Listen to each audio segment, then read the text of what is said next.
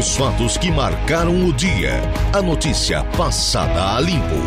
O Dia em Notícia.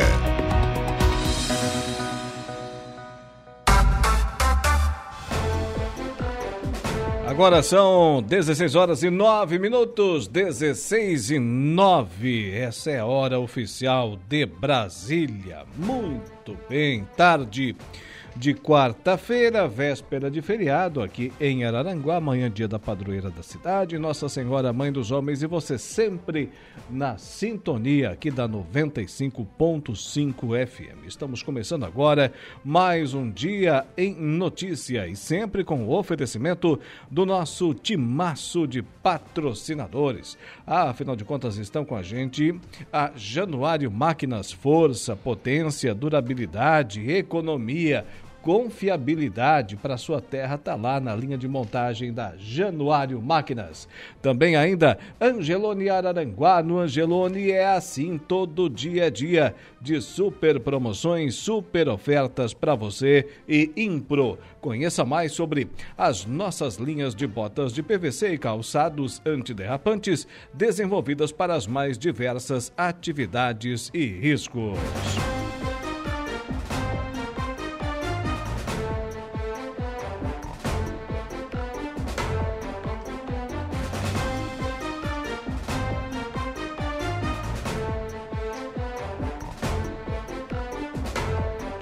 Bem, o ouvinte pode e deve participar aqui da nossa programação fazendo uso dos nossos canais de contato. Por isso, digo para ti, meu amigo, para você também, minha amiga, utilizar aí o três cinco dois quatro, zero um três sete. três cinco dois quatro, zero um três sete, o telefone que mais é acionado em Araranguá e região.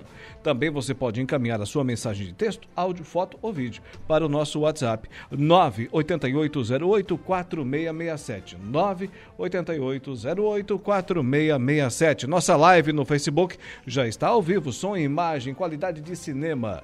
Os artistas aqui nem tanto, né, Dudu? Mas a qualidade do som e da imagem é excepcional. Lá no facebook ponto com ponto br Rádio Araranguá também tem um espaçozinho, tem uma janela lá para você interagir, deixar o seu recado. A exemplo do nosso canal no YouTube, o Rádio Araranguá.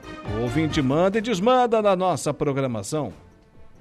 Olha, por telefone daqui a pouco converso com o capitão Marcelo Faber, comandante da segunda Companhia do décimo nono Batalhão de Polícia Militar. Vai falar sobre o município de Sombrio, que está instalando câmeras de reconhecimento facial. Ainda por telefone, o segundo sargento Cantelli, comandante do posto vinte e um no Mirante da Serra, em Bom Jardim da Serra, vai falar sobre o fechamento da Serra do Rio do Rastro aí nesse final de semana. E ainda material que gravamos hoje à tarde com a diretora de Assistência e Bem-Estar Social de Maracajá, a Juscelia Estevam Simões. Na pauta, a Prefeitura de Maracajá oferece curso gratuito de costura industrial. Além de tudo isso, o momento esportivo com Dejair Inácio, a oração do Ângelos com o padre Daniel Zilli. Da mesma forma, a conversa do dia com Saulo Machado e Lucas Casagrande, a previsão do tempo com Ronaldo Coutinho e ainda as ocorrências policiais com Jairo Silva. Na linha, temos na linha agora a presença do Lucas Casagrande, está ao vivo, direto do açude Belinzone aqui em Araranguá. É isso, Dudu? Lucas Casagrande, boa tarde. Boa tarde, boa tarde, boa tarde, Alaor, boa tarde a todos os ouvintes da Rádio Araranguá. Exatamente, falamos ao vivo aqui do Parque Belinzone, aqui no bairro do Sanguinho, aqui em Araranguá, onde dentro de alguns instantes acontece o ato de inauguração da pista, né? A abertura do parque e o ato de inauguração desta pista de caminhada está sendo entregue hoje pela administração municipal e também pelo Samai aqui de Araranguá, o Samai que faz a captação da água. Aqui nós temos pelos outros principais mananciais de água. Mas para a gente falar um pouquinho sobre essa inauguração, deixa eu conversar com o Jairo Costa, que é o diretor-geral do Samai aqui de Araranguá. Primeiramente, a abertura do parque. Um complemento que é essa pista de caminhada, Jairo, a possibilidade das pessoas virem e conhecer que Araranguá tem no seu, no seu coração, né? No, praticamente no centro da cidade. Poucas cidades do mundo têm a possibilidade de um parque como esse no centro da cidade. Boa tarde. Boa tarde, Lucas. Boa tarde a todos os ouvintes, né? Com certeza, né? Hoje é o dia da, da abertura do parque, mas a gente também precisa deixar bem claro que isso aqui é um pontapé inicial para grandes projetos que acredito que aqui vai ter, porque isso é um presente, né, que a cidade ganhou há muito tempo atrás da família, e a gente tem que conservar isso aqui, manter, mas também deixar que a população aproveite. Deixar uma coisa bem clara, né, Lucas, assim, ó, o pessoal pergunta muito, eu vejo muitos comentários, a gente não vai ficar respondendo todo mundo nas redes sociais, mas assim, ó, o parque vai abrir de segunda a segunda, das sete da manhã às cinco da tarde. Por que às cinco da tarde no inverno? Porque escurece muito cedo, a gente não vai deixar o parque aberto no escuro, é muito perigoso, né, em função de muitas coisas que podem acontecer, mas no verão a gente vai flexibilizar os horários. Então assim, ó, se vai escurecer mais tarde, a gente vai aumentando o horário aberto, então talvez no verão fique das sete às dezenove, aí vai dar tempo do pessoal vir em casa, né, se eu botar uma roupa de caminhada, vir pra cá e aí ficar aí até sete, oito horas da noite, isso aí vai acontecer, e a gente, deixar bem claro, não vai ter cobrança pra, pra entrar no parque, né, todo mundo pergunta, né, ah, que só no início, não, eu acho que enquanto o governo do César estiver, né, na administração, a gente pode falar por nós, né? E a gente lá frente ao Samai vai ser gratuito. Então, assim, a gente vai procurar sempre poder dar mais é, condições para as pessoas virem com mais equipamentos, talvez com outras trilhas. Tudo isso, lógico, né? Com a, com a fama junto, sempre fazendo os projetos dentro da, da, da lei ambiental para que a gente também proteja o, o parque, proteja o manancial, mas que a gente também não, não, não, não proíba, muita proibição, as pessoas querem conhecer, querem vir, eu acho que já faz muitos anos que era um sonho, então acho que agora é, esse sonho se tornou realidade. Jairo, vocês já fizeram essa trilha, né? São dois quilômetros, né, de, de trilha. É, o que que o cidadão que ainda não teve a oportunidade de fazer essa trilha vai ver ao longo desses dois quilômetros? Olha, é, é, uma, é uma mata, né, com, com muitas... Uh... diferentes espécies, tanto de, de pássaros quanto de, de répteis, quanto também de, de plantas, e de volta e meia vai se deparar com algum deles, né? É normal, mas no início a gente pede para que não entre dentro da mata, né? Porque a gente aos poucos, junto com a fama, vai fazendo algumas trilhas diferentes depois, que é umas trilhas já que são antigas, mas estão ainda um pouco fechadas, para que a população vai ter esse contato com a natureza, que as pessoas têm essa curiosidade. A pandemia fez muito isso, né? Pessoas ficaram muito tempo trancado, principalmente quem mora em apartamento, e acho que aqui vai, vai dar toda essa condição, e aí mês que vem, né, Lucas, a gente vai licitar o deck, então depois o deck vai contemplar tudo isso, porque o pessoal vai fazer essa caminhada aqui, e vai poder lá no deck contemplar, bater foto com as tartarugas, no lago, com toda a estrutura que vai ter lá, então acho que vai ser um conjunto de, de obras que vai transformar esse grande parque aqui num local de, de contemplação, de aproveitar, as famílias vêm para cá final de tarde, na manhã, final de semana, acho que vai ser bem legal. Tem projeto aqui, Jairo, por exemplo, a gente está aqui onde vai acontecer a inauguração, praticamente um descampado aqui, um espaço, por exemplo, dá para pensar aqui em algum tipo de alma, ah, uns brinquedos para criança, é, esses tipos de ilhas, de espaços, é, tem projeto para isso? É, tem, tem projetos, né, o prefeito já anunciou também essa escola ambiental aqui dentro do parque, né, e aí com isso, com as pessoas da educação, da fama, junto, que são pessoas preparadas, a gente vai implementando, né? A questão toda não é só a questão do custo, é, é da, da preocupação da segurança, né? De ter pessoas também aqui para cuidar, porque assim, ó, quais são as crianças que vêm? Vêm da escola, com, monitor, com, com pessoas para monitorar isso, ou vai vir crianças aqui do bairro, e aí não tem um adulto junto, a gente tem medo, né? Então essa é a nossa preocupação, sempre tendo as coisas, mas tem que ter a, a segurança em primeiro lugar. A partir de amanhã, já abre, já começa no feriado. Já começa no feriado. A partir de amanhã, já quem quiser vir aqui, a partir das sete da manhã já o parque já vai estar aberto. Né? E no inverno a gente vai fechar às cinco da tarde, né? Porque vai escurecer mais cedo. Quatro horas já está começando a escurecer, né? E, mas no verão a gente vai flexibilizando isso e vai estendendo o horário, tá? Obrigado, Jairinho, parabéns. Valeu, obrigado aí, um abraço a todos os ouvintes. Nós vamos dar uma acelerada pra gente ver se consegue fazer a trilha ainda antes da chuva, né? Aproveitar aqui também para fazer o último registro com o prefeito de Araranguá, com o prefeito César, é, a gente consegue uma última palavrinha aqui do prefeito, uma, uma tarde de inaugurações, né, que estão, estão acontecendo. Lembrar que hoje no início da tarde a prefeitura já inaugurou a nova unidade básica de saúde lá do Morro dos Conventos, na sequência foi feita a inauguração da ciclovia entre a rodovia das Praias, né, o trevo das Praias até o Morro dos Conventos, Por fim, foi inaugurada a, a obra de reforma e revitalização do ginásio Jorge Mário Canella, ou Bolha, né, que agora está devidamente entregue à comunidade, embora ele já esteja sendo utilizado pela comunidade. E por fim, para a gente fechar esta série de inaugurações nesta tarde de quarta-feira, né, véspera de feriado, a, a abertura e entrega desta, desta né, a abertura do Parque Belinzone com entrega desta pista de, de caminhada. Aproveitar para pegar aqui um último registro do prefeito de Araranguá, do prefeito César, né, batendo aqui algumas fotos com, com autoridades. A última palavrinha, prefeito, rapidinho aqui para a gente fechar, é, última inauguração de hoje, né, mas tipo, uma tarde boa para a cidade, né, prefeito? É, legal. Mais uma vez, é boa tarde, segunda vez que a gente está conversando hoje, mas é sempre bom esse contato. Eu sei a força da rádio Araranguá e esse contato com a nossa população, para dizer que a partir de hoje o Parque Belinzone está aberto. São dois quilômetros de caminhada, amplo, é, no meio da mata, natural.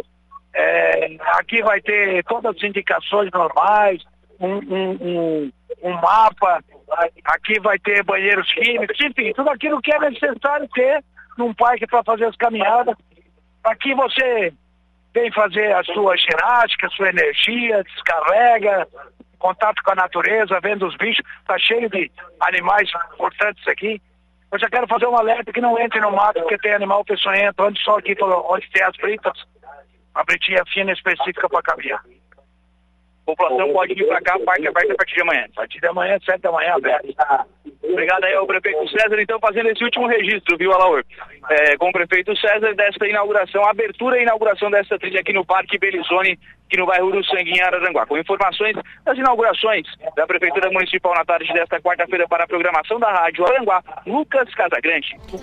Lucas Casagrande, agradecemos o empenho, a dedicação, o trabalho da nossa reportagem na rua, a inauguração do Parque Belinzone, aqui no centro de Araranguá. Araranguá, eis que ganha o seu parque municipal. Muito bem, dezesseis e vinte e um, agora conversamos de Araranguá, vamos para Sombrio, conversar com o capitão Marcelo Faber, comandante da segunda Companhia do décimo nono Batalhão de Polícia Militar. Boa tarde, capitão. Boa tarde, Alaor. Boa tarde a todos os amigos que nos ouvem na Rádio Araranguá. Muito bem, é, vamos falar sobre é, o município que está instalando câmeras de reconhecimento facial. Essa instalação, ela já está em andamento ou ainda não, capitão? É, na verdade, essas câmeras, elas já estão em uso aqui em Sombrio e elas fazem parte de um projeto maior que a Polícia Militar, junto com a Polícia Civil e a Prefeitura Municipal, a gente adotou esse projeto para tornar a cidade é, cada vez mais tecnológica, utilizando essas tecnologias acessíveis, né, a nós, para que a gente consiga trazer para o, o município de Sombrio e também para a região um ambiente cada vez mais seguro. Então, essas câmeras de reconhecimento facial, elas já estão, né, em uso, elas já estão em funcionamento e elas foram é, agregadas junto com outras câmeras de monitoramento, de cercamento eletrônico que a gente já possuía no município. É, essas câmeras, elas estão dispostas nos mesmos locais onde aquelas câmeras é, para captar as placas dos veículos na região estavam? Não, na verdade não. Essas câmeras de reconhecimento facial, elas foram colocadas em locais onde há movime- é, uma maior incidência, um maior movimento de pessoas, né? Porque o objetivo delas é verificar ali, através do reconhecimento facial, é, pessoas que porventura estejam, né, cadastradas no Banco Nacional de Pessoas Desaparecidas.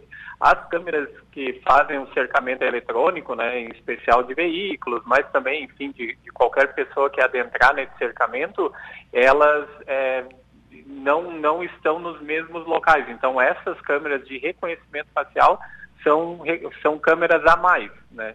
Elas se juntam, elas estão muito próximas do, das câmeras de monitoramento que a gente já tinha. Essas câmeras de monitoramento, sim, elas também estão em locais onde há um fluxo de pessoas maiores, que elas se assemelham muito com essas de, é, de reconhecimento facial. Na verdade, elas se... Ela, o trabalho de uma acaba complementando a outra. Então, são locais totalmente distintos. Por exemplo, quem estiver andando aí na Avenida Getúlio Vargas, em Sombrio, certamente está sendo monitorado por uma câmera dessas. Com certeza, as pessoas que porventura vierem aqui para a cidade de Sombrio, e na verdade esse alerta, né, de, de que estão sendo monitoradas não serve só para o município de Sombrio, é, mas sim para os seis municípios, pelo menos aqui do extremo sul catarinense, onde nós temos câmeras é, que fazem o cercamento eletrônico da região, mas em especial aqui no município de Sombrio nós temos esse, essa câmera de reconhecimento, né, essas câmeras de reconhecimento facial, que eu posso dizer que na região elas não, não existem. Então é uma, é uma ação ímpar aqui da Prefeitura Municipal, Polícia Militar e, e Polícia Civil, onde a gente buscou essa tecnologia, a gente está experimentando ela, verificando os prós e contras, é, e a gente pretende cada vez mais expandir, assim como foi a questão do cercamento eletrônico. Então, quem porventura vier aqui para o município de Sombrio pode ter a certeza que vai estar entrando no, num ambiente vigiado, tanto pelo cercamento eletrônico, quanto pelas câmeras de vídeo monitoramento, quanto pelas câmeras de reconhecimento facial e também pelas redes de vizinhos, que a gente tem aqui na nossa região bem forte. É, comandante Marcelo Faber, são quantas câmeras essas de reconhecimento facial aí no município de Sombrio? Na verdade, essas informações a respeito de lugares e quantitativos, sim, a gente procura é, não, não espalhar, porque, por exemplo, se eu digo assim para o senhor e para os ouvintes, ah, são cinco câmeras, e aí eu, alguém vai lá mal intencionado conta, ah, aqui tem uma, lá tem outra, outra, certo. Então são as cinco. Então, na verdade, ao total, no município de Sombrio, contando ah, as câmeras de cercamento eletrônico, de vigilância, de reconhecimento facial, nós temos por volta de trinta câmeras, e a gente está cada vez é, objetivando ampliar mais, porque a gente tem visto que tem dado certo. Qual a distância que essas câmeras conseguem identificar uma pessoa? Não entendi a pergunta. Qual a distância que essas câmeras de reconhecimento facial conseguem identificar uma pessoa? Não, a câmera de, de reconhecimento facial, ela consegue identificar uma pessoa é, de uma distância, eu não, não sei precisar para o senhor, mas acredito que com cinquenta, cem metros ela consiga identificar. Ela tem ali o, o, o software em que a pessoa vai passando e ela já vai, ela faz um quadrado, digamos assim, no rosto da pessoa e ela já vai tentando identificar. E é, instantaneamente ela já faz ali um comparativo com o Cadastro Nacional, esse Banco Nacional de Pessoas Desaparecidas, em que já emite um alerta para o nosso Copom, né, no cento e noventa, em que é despachada uma, uma viatura para para verificar se de fato aquela pessoa é uma pessoa desaparecida ou não, mas a precisar para o senhor qual é a distância, eu não sei. Mas com o zoom, tenho certeza que cem metros, tranquilamente, a gente consegue identificar uma pessoa. Onde elas estão instaladas, elas estão instaladas para identificação de pessoas a trinta metros. Imagino eu que seja essa distância que elas estão hoje fixas, instaladas, onde elas fazem o monitoramento em tempo real. Uma curiosidade, comandante, com barba, sem barba, cabelo pintado, cabelo curto, longo, consegue identificar o semblante da pessoa da mesma forma? Exatamente, até com máscara, né, hoje... É, apesar da gente ter já ultrapassado a pandemia, mas mesmo com o uso de máscaras, ele faz o reconhecimento, faz essa comparação. O legal é que ele faz a comparação em tempo real, né? Então é uma tecnologia muito avançada, faz essa, essa comparação e emite essa informação para nós da Polícia Militar. Ela tem, claro, assim como toda tecnologia, ela tem um... É, uma, um, uma imprecisão, né? Mas a Polícia Militar vai lá, aborda a pessoa, verifica se de fato ela é uma pessoa desaparecida e, sendo uma pessoa desaparecida, a gente faz os encaminhamentos. Mas, por enquanto, aqui em Sombrio, salvo engano, foram duas pessoas que o sistema é, identificou como, reconhec- como desaparecidas e nós não conseguimos abordar ela logo em seguida, né? Porque era um local de fluxo de pessoas e as guarnições da Polícia Militar naquele momento estavam ocupadas. Mas a gente já pôde ver que, de fato, é, o sistema funciona. Essas duas pessoas que o, que o sistema identificou como desaparecidas, a gente olhando a imagem da câmera e olhando a imagem do Banco Nacional de Pessoas Desaparecidas, elas, de fato, são idênticas. Agora, a gente não conseguiu comprovar se de fato era a mesma pessoa ou era um falso positivo. Ao longo, como eu comentei antes, a gente está testando a tecnologia, verificando os prós e contras, e a gente espera, em um curto espaço de tempo, trazer uma boa resposta para a população, dizendo que, não, funciona, vamos ampliar cada vez mais, essas câmeras que a gente já tem, vamos ampliar, que é uma tecnologia excelente aqui para nós, né? Procurados pela Justiça também podem ter o seu reconhecimento facial percebido por essas câmeras, ou esse não é o foco do programa agora? Não, nesse momento e, e não é o foco do programa, né? Nós não temos pessoas foragidas, enfim, procuradas pela Justiça é, no, no cadastro para... para serem procuradas pelas câmeras, identificadas pelas câmeras. Não é o objetivo inicial é, o uso das câmeras para a localização de pessoas foragidas.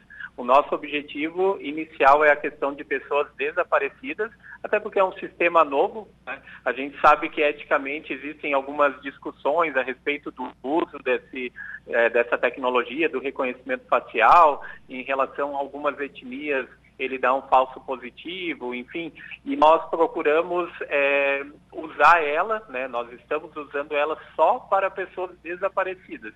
Depois, quem sabe no futuro, com o amadurecimento da discussão, enfim, em alguns estados existem projetos de lei para... para regulamentar esse tipo de tecnologia. Então, de uma forma insípida, a gente imagina que o ideal seja utilizar para essa questão é, de pessoas desaparecidas. Quem sabe no futuro, depois de amadurecida a discussão, a gente possa ampliar isso. Mas o, o sistema, ele não conversa com, por exemplo, o sistema de o Banco Nacional de Mandados de Prisão ou outro sistema de pessoas desaparecidas. Tão somente de, pessoa, é, de pessoas desaparecidas e não de pessoas foragidas. Muito bem. Só para que uh, pessoas aí, uh, envolvidas com administrações municipais é, de, de outras cidades agora que estão nos ouvindo por acaso, aí, nossos, nossos amigos e amigas terem uma noção. É, esses recursos que, para, com os quais foram adquiridos essas câmeras é, foram oriundos de, oriundos de onde, comandante? Esses, é, é, não só das câmeras de reconhecimento facial, mas também as câmeras de, é, do cercamento eletrônico. Aqui em Sombrio é feita essa parceria, né, de recursos é, da Polícia Militar, Polícia Civil e Prefeitura Municipal. Então é um, é um conglomerado desses três entes, né, desses três atores, onde é, os recursos eles acabam saindo dessas, dessas três entidades, em que união de esforços a gente tem é, buscado esses recursos tecnológicos. Em outros municípios aqui, é custeado pela, pelas prefeituras municipais, então, na verdade, os recursos eles acabam vindo de várias fontes. Aqui em Sombrio é uma realidade, ah, Balneário Gaivota é outra, então... O ideal seria verificar a condição de cada um dos municípios, se, se existe essa possibilidade. Nós temos, por exemplo, em Passo de Torres, onde a CEPRAG, que é a Cooperativa de Energia Elétrica, se eu não me engano, que, que fornece energia elétrica para o município, onde eles é, custeiam é, uma das câmeras que fazem o cercamento eletrônico. Então, existe essa parceria entre o ente privado com o ente público. Então, existe essa, essa possibilidade para que a gente possa alcançar um ambiente cada vez mais seguro. Muito bem. É assim, com interesse político, com tecnologia, estamos fazendo aos poucos uma segurança pública cada vez melhor aqui na nossa região, a exemplo do que acontece aí no município de Sombrio, largando mais uma vez na frente. Marcelo Faber, comandante da segunda Companhia do décimo nono Batalhão de Polícia Militar, muito obrigado, tenha uma boa tarde. Obrigado, Alaor, obrigado a todos que nos ouviram. E aí, só para destacar, né, por final, desculpa, é, a gente tem é, recebido o, o, é, pontos positivos desde que foi implementado esse cercamento eletrônico, essas tecnologias.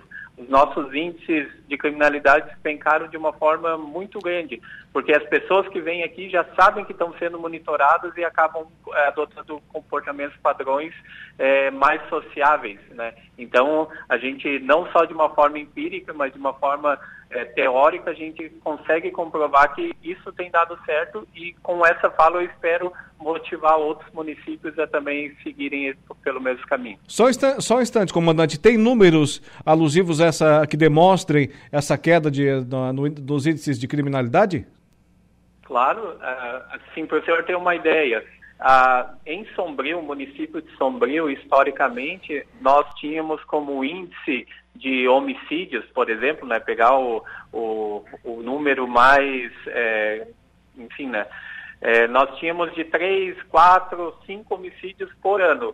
Nós, em Sombrio e Balneário Gaivota, que também eram as duas cidades aqui na, nas quais eu comando, que mais tinham índices de, é, de homicídio, nós há cerca de um ano e nove meses nós não temos nenhum homicídio. Isso se deve muito a essa questão do cercamento eletrônico, onde uh, alguém com, com uma intenção criminosa, quando entra aqui, a gente logo identifica, aborda. Esse trabalho de inteligência com a Polícia Civil, Polícia Militar também tem dado resultado. Então, só pelo índice de mortes, né, de mortes violentas, a gente já consegue ver que caiu de quatro, cinco por ano para zero, e isso já vai fechar dois anos em agosto, tanto no município de Sombrio quanto no município de, de Balneário Gaivota, que são próximos. É, furto de gado, que é o abigeato, caiu setenta ou oitenta por cento desde que o cercamento eletrônico ele foi implementado no município, porque aí aqueles veículos que a gente já identificava que podiam ser utilizados como é, ali para fazer o furto do, do animal, o abigeato, a gente ia lá, identificava, abordava, e aí também setenta, oitenta por cento. E da mesma forma os furtos de veículos. Aquele veículo que porventura eh, era furtado aqui no município de Sombrio, eh, teve um, um, uma queda de setenta ou oitenta por cento nesse um ano e meio em que as câmeras de cercamento eletrônico foram instaladas. Então, assim, são números muito bons, né, muito bons mesmo, de homicídio, de abigeato, de, é, de furto de veículos, e que outros, é, a questão de tráfico de drogas também, a gente teve queda. Então, assim, a gente tem, com o auxílio das tecnologias e dos parceiros, né, aí eu cito a população, nas redes de vizinhos, rede de comércio e tudo mais, nessa união de esforços, Prefeitura Municipal, Polícia Civil, órgãos públicos em geral, é, a gente tem conseguido tornar aqui o nosso ambiente cada vez mais seguro. E é isso que a gente procura para Sombrio e toda a nossa região. Muito bem, trabalho que está dando resultado. Parabéns, comandante da segunda Companhia do décimo nono Batalhão de Polícia Militar, Marcelo Faber. Tenha uma boa tarde. Boa tarde, fico sempre à disposição. dezesseis e trinta e seis. Vamos ao intervalo comercial. Na volta tem o Ronaldo Coutinho com a previsão do tempo e também ainda o Jairo Silva com as ocorrências policiais. O Dia em Notícias está de volta. Previsão do tempo. Oferecimento. Faça já sua matrícula. Chame no WhatsApp nove nove nove, um cinco zero, quatro três três. Graduação Multi-Unesc. Cada dia uma nova experiência. Laboratório Rafael. Lojas Benoit. Bife Materiais de Construção. E Estruturaço Loja de Drywall. No Distrito Industrial em Araranguá. De gripe, de resfriado, tá um festival por aqui com essa mudança de tempo, ô Coutinho. Boa tarde. O que que a gente faz? Boa tarde, doutor. Fique em casa e não trabalha no feriado. Não dá. Não, não existe essa possibilidade, Coutinho. Gostou da sugestão? É, não, não é recomendável. Senão a gente tem que conversar com o pessoal do R H depois. Mas, mas me diz uma coisa, esse frio vem ou não vem? Vai ficar nesse chove não molha? Não, por enquanto fica no chove não molha. O frio mesmo ele vem ali na segunda noite, terça-feira. Já tem áreas de chuva se aproximando aí da região. Acho que já tem ali em Sombrio, Torre, é, Turvo, aquela região ali, Timbé. Está tendo chuva e não demora muito, deve estar querendo chover também aí em Araranguá nesse finalzinho de tarde. Temperatura agradável. Amanhã também, outro dia com chance de chuva pequena, pela manhã mais à tarde e noite. E temperatura sem muita mudança. No decorrer da sexta, pode ter chuva a qualquer hora, mais fresquinho. Sábado tem chance de chuva na madrugada, na manhã, melhorando do fim da manhã para frente, fica quente à tarde. Faz calor com tempo bom no domingo, se tiver chuva mais à noite, e na segunda passa chuva e aí sim cai a temperatura entre o vento sul e teremos uma queda maior da temperatura ali de segunda noite, terça-feira para frente, já melhorando o tempo. Matéria Ronaldo Coutinho. Coutinho, temos a previsão, temos algum indicativo daqueles veranicos, agora já que estamos no mês dele, mês de maio? Não, por enquanto não, só, só algumas tardes quentes. No momento não tem nada visto, que semana que vem já esfria. Então tá certo, meu amigo. Boa tarde, um abraço. Igualmente, tchau. Ronaldo Coutinho com a previsão do tempo. Comunicado. Estado de Santa Catarina, município de Meleiro. Decreto número zero trinta e sete barra dois mil e vinte e três. Decreta luto oficial pelo falecimento do ex-vice-prefeito e ex-vereador, senhor Manuel Matos. Éder Matos, prefeito municipal de Meleiro, no uso de suas atribuições legais e de conformidade com o artigo cinquenta e um, inciso primeiro da Lei Orgânica Municipal e considerando o falecimento ocorrido do ex-vereador e ex-vice-prefeito, senhor Manuel Matos, considerando que exerceu o cargo no Poder Legislativo como vereador no período de primeiro de fevereiro de mil novecentos e setenta e sete a trinta e um de janeiro de mil novecentos e oitenta e três, presidindo a casa entre primeiro de fevereiro de mil novecentos e oitenta e um a trinta e um de janeiro de mil novecentos e oitenta e três, considerando que exerceu o cargo no Poder Executivo como vice-prefeito no período de primeiro de fevereiro de mil novecentos e oitenta e três a trinta e um de dezembro de mil novecentos e oitenta e oito. Decreta luto oficial no município de Meleiro durante os dias três, quatro e cinco do mês corrente. Este decreto entra em vigor na data de sua publicação. Meleiro, três de maio de dois mil e vinte e três. Éder Matos, prefeito municipal. Polícia. Oferecimento. Unifique. A tecnologia nos conecta. Autoelétrica R F Araranguá. E Eco Entulhos. Limpeza já. Fone noventa e nove, seiscentos, oito mil.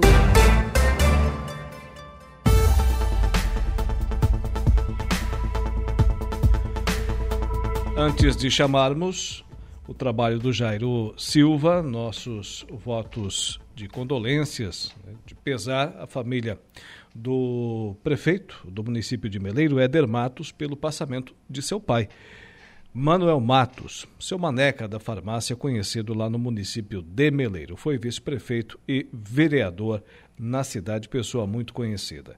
Agora sim, com as ocorrências policiais, Jairo Silva, boa tarde. Boa tarde, Alaona. A Polícia Civil de Laguna indiciou a mãe e o padrasto de um bebê de um ano pelo crime de estupro de vulnerável, no caso que gerou revolta e indignação no estado. O inquérito foi concluído e encaminhado ao Poder Judiciário e ao Ministério Público para análise. A polícia informou ainda que o bebê teve lesões, tanto vaginal quanto anal, e precisou passar por uma cirurgia para reconstrução. Segundo o pai biológico, a criança já está em casa se recuperando. Conforme destacou o delegado William Testoni Batiste, que presidiu a investigação, a atrocidade cometida contra a criança foi tamanha que demandou extremo profissionalismo dos policiais envolvidos para que o caso não nos atingisse pessoalmente, disse o delegado. Além disso, todo o contorno que envolve o crime, a proteção de um ao outro em seus interrogatórios e a tentativa de se esquivar da suspeita médica, levando a criança para longe do distrito da culpa, transpareceram a participação de ambos neste crime, o que permitiu o indiciamento dos dois, concluiu o delegado. De acordo com a investigação, a violência contra a bebê ocorreu no dia vinte de abril, entre dezoito e vinte e três horas, quando a mãe e o companheiro, que mantinham um relacionamento há dois meses, estavam no apartamento.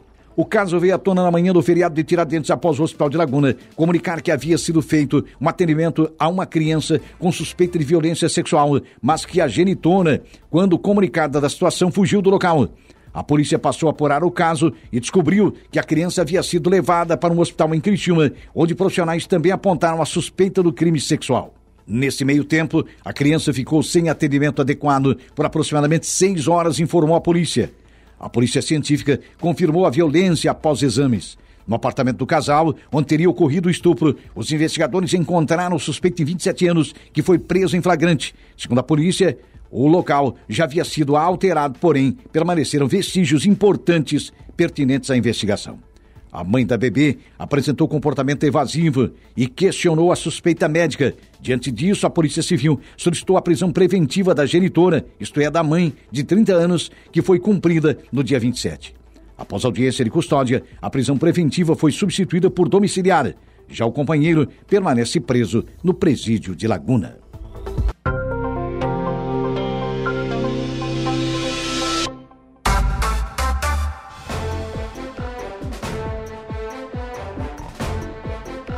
Agora são dezesseis horas e cinquenta e cinco minutos, dezesseis e cinquenta e cinco. Daqui a pouco tem o Agro em Notícias, sempre para a Copersuca, desde mil novecentos e sessenta e quatro, já já dentro de instantes. Mas eu vou pagar uma dívida que eu tenho aqui desde ontem, desde ontem, né? É, fiquei protelando aqui o recado dos nossos ouvintes e acabou passando. Então um abraço aqui para o pessoal que deu a live, a, o like, lá, o curtiu a nossa live ontem, né? Estou devendo aqui o Gabriel Rodrigues, o Diego Ulisses, Valdeci Batista de Carvalho, Val Teixeira, Miro Borba, o Rafael Silva, sobre aquele P L da, das fake news, né? Nós estávamos comentando aqui ontem na conversa do dia. O Rafael Silva comentou aqui o seguinte: esse P L poderia até ter alguma relevância, porém, a partir do momento que o projeto garante que será repassado fortunas para principalmente Globo, perdeu toda a fundamentação, ou agora a população tem o grande irmão para cuidar de nós. Opinião aqui do nosso, do nosso ouvinte, né? O Eduardo Souza, que agora ocupa, né, Eduardo, O, o cargo lá de assessor de imprensa lá da Prefeitura de Turvo. Ontem entrevistamos aqui o prefeito em exercício, Oswaldo Fávaro, e o Eduardo Souza estava tava ligado. Abraço a Laura, abraço. E a, também aqui diz ele, né, ao vice-prefeito e agora nosso prefeito. O Valdeci Batista de Carvalho, boa noite, amigão Alaura Alexandre, uma ótima semana de trabalho, um forte abraço, fique na santa paz de Deus. Para você também, aí o, o Valdeci Batista de Carvalho, agradecemos a audiência. Agora sim a nossa, nossa dívida está paga, né? Citamos sempre aí os nossos valorosos ouvintes e de fato ontem, né? Ontem passou batido aí por um, um lapso, um lapso, né, o Valdeci Batista de Carvalho. dezesseis e cinquenta e sete, agora eu vou chamar aqui o trabalho da repórter Patrícia Gomes. Gás de cozinha, ó. Podemos trazer, Dudu? Ah, pois é. Então tem que apagar daqui, tem que tirar do sistema, né? É, trairagem o nome disso aí, hein, Dudu? Ah, então tá.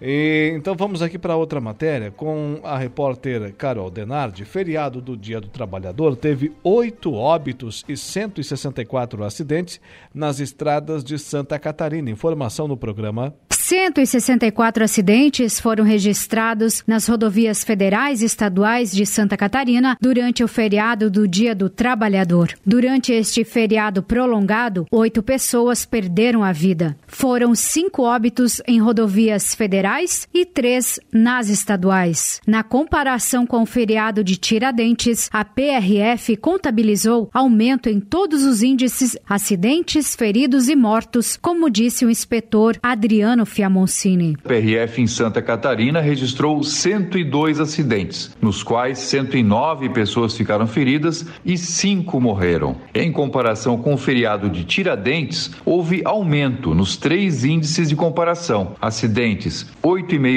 cinco por cento a mais, feridos cinco vírgula oito por cento a mais e mortos sessenta e seis por cento a mais do que a Operação Tiradentes. Dentre os cinco óbitos registrados, dois envolveram atropelamentos de pedestre, ambos na B R cento e um, em São José e em Itapema, e três vitimaram motociclistas, dois na B R duzentos e oitenta e dois em Evaldo Oeste e em Faxinal dos Guedes e um na B R cento e um em São José. Excesso de velocidade e motoristas dirigindo embriagados continuam como as ocorrências ocorrências mais registradas pelos policiais rodoviários federais. A P R F flagrou durante a fiscalização quatrocentos e nove motoristas dirigindo sob efeito de álcool, cento e três ultrapassando o local proibido e mil novecentos e cinquenta e seis transitando acima da velocidade máxima. Além disso, duzentos e quarenta e seis motoristas ou passageiros estavam viajando sem o cinto de segurança e setenta e sete crianças foram encontradas soltas do banco traseiro. Já a Polícia Militar Rodoviária também registrou aumento nos dados. Inclusive, os policiais militares rodoviários chegaram a efetuar prisão por condutor dirigindo embriagado, como destacou o subcomandante da Polícia Militar Rodoviária, Tenente Coronel Marcos Vinícius dos Santos. Infelizmente, tivemos três óbitos em rodovias estaduais. A fiscalização foi intensa, foram realizados mais de duas mil e novecentas autuações por infração de trânsito cometidas, principalmente o excesso de velocidade e a embriaguez ao volante. Tivemos noventa e oito infrações de trânsito por embriaguez ao volante e tivemos uma prisão em flagrante por embriaguez. Infelizmente, a conscientização dos condutores e a precaução quando da condução dos seus veículos automotores é condição essencial para que nós tenhamos mais segurança viária. E desejamos que nas próximas operações nós tenhamos menos infração de trânsito cometidas e tenhamos mais segurança viária. De Florianópolis, da Rede de Notícias A C A E R T, Carol Denardi. Repórter Carol Denardi aqui no programa. Olha, tem promoção, tem oferta. Aliás, promoções e ofertas, assim, né, no plural, em profusão, lá no Angeloni Araranguá, onde todo dia a dia de super promoções para você. Músculo traseiro bovino top quality, peça ou pedaço, vinte e quatro reais e noventa centavos o quilo. Filezinho de peito de frango macedo, pacote o quilo, quatorze reais e noventa centavos. E cebola ou batata doce, três reais e trinta e nove centavos o quilo no Angeloni Araranguá. Potência, durabilidade, economia e a confiança em uma marca que atravessou décadas e continentes. Estes são os tratores da linha J P, líder de vendas e de resultados para o empreendedor do agronegócio. São vinte e cinco anos de uma empresa construída pelo empenho e obstinação de uma família, colaboradores e clientes. Januário Máquinas, a força que a sua terra precisa. Também temos o oferecimento aqui no programa da Impro, que recentemente, né, inaugurou sua nova unidade industrial lá em Meleiro, triplicando a sua produção. Sim, senhor, sim, senhora, é empresa nossa aqui da região. Conheça mais sobre as nossas linhas de botas de P V C e calçados antiderrapantes, desenvolvidas para as mais diversas atividades e riscos. Bota casual lazer, bota infantil, calçado antiderrapante e botas de P V C. Solicite um atendimento. três cinco três sete, nove zero sete oito e três cinco três sete, nove zero oito um. A Impro vem ao longo dos seus mais de quatorze anos de existência investindo em soluções e equipamentos de proteção individual para os mais vastos segmentos do mercado. Intervalo comercial, porém, entretanto, contudo, antes dele, Igor Klaus com a notícia da hora. Voltamos com a notícia, Laor, que Instituto de Matemática abre inscrições para a Olimpíada Mirim. Notícia da hora. Oferecimento. Giasse Supermercados. Laboratório Bioanálises. Civelto Centro de Inspeções Veicular, Clínica de Olhos São José, Lojas Colombo, Rodrigues Ótica e Joalheria e Mercosul Toyota.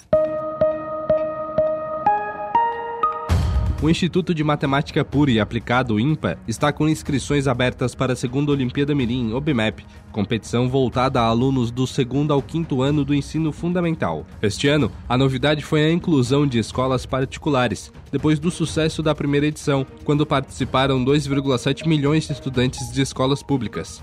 As inscrições podem ser feitas pelas instituições de ensino ou secretarias de educação em até dezesseis de junho, no site da competição. olimpíada mirim ponto obmep ponto org ponto br. Eu sou Igor Klaus e este foi o Notícia da Hora. O Dia em Notícia.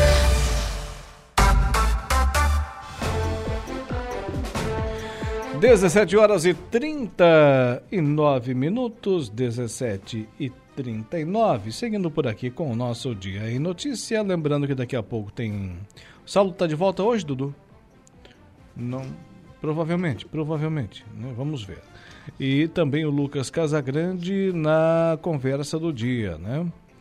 Olha, conheça mais sobre as linhas de botas de P V C e calçados antiderrapantes desenvolvidas para as mais diversas atividades e riscos. Só posso estar falando para você da Impro. Tem bota casual lazer, bota infantil, calçado antiderrapante, botas de P V C. Solicite um atendimento no três cinco três sete, nove zero sete oito e três cinco três sete, nove zero oito um. A Impro vem ao longo dos seus mais de quatorze anos de existência investindo em soluções em equipamentos de proteção individual para os mais vastos segmentos do mercado. Você conhece o canal Promoção do Angeloni? São ofertas exclusivas nas lojas para clientes do Clube Angeloni. Toda semana são novas ofertas que você ativa no aplicativo e tem acesso ao identificar a sua compra no caixa.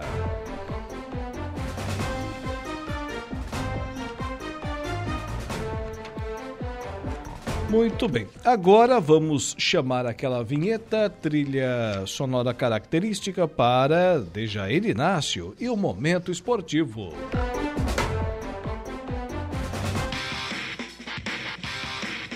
Momento Esportivo, oferecimento De Pascoal Araranguá, F três M, o Lojão Materiais de Construção e Gui Autocar Mecânica Automotiva.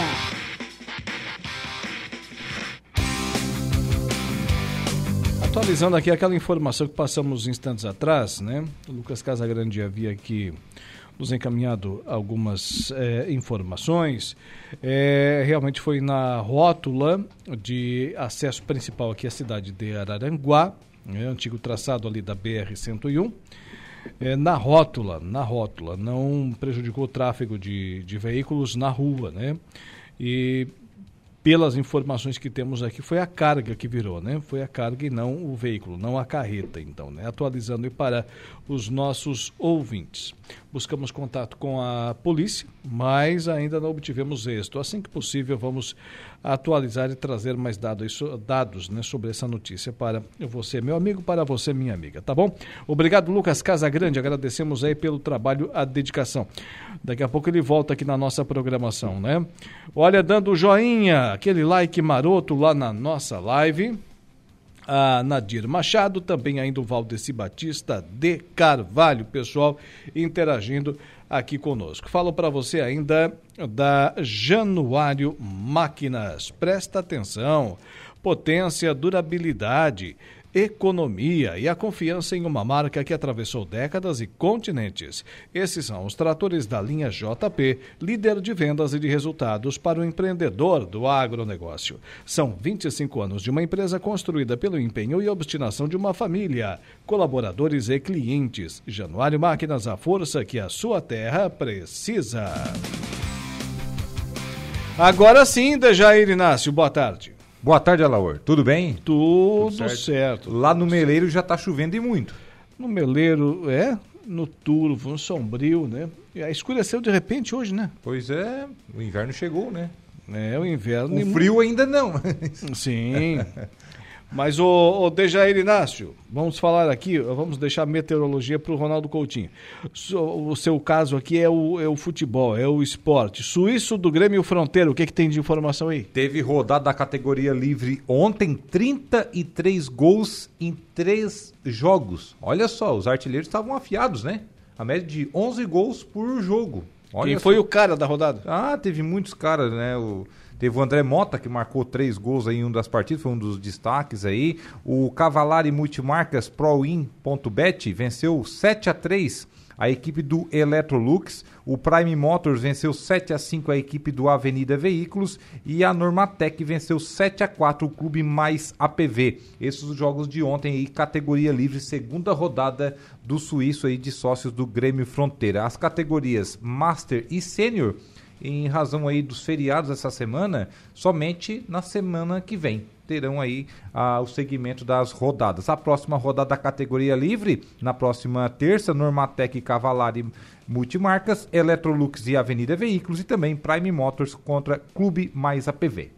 Tá bom, do esporte amador, agora o profissional, final da Copa do Nordeste, é hoje? É hoje, é hoje com muita polêmica, está marcado para as vinte e uma horas lá na Ilha do Retiro, que já foi palco de decisão do Campeonato Brasileiro, às vinte e uma horas, Sport Ceará, o primeiro jogo o Ceará venceu na semana passada, dois a um lá no Castelão em Fortaleza. O detalhe é o seguinte...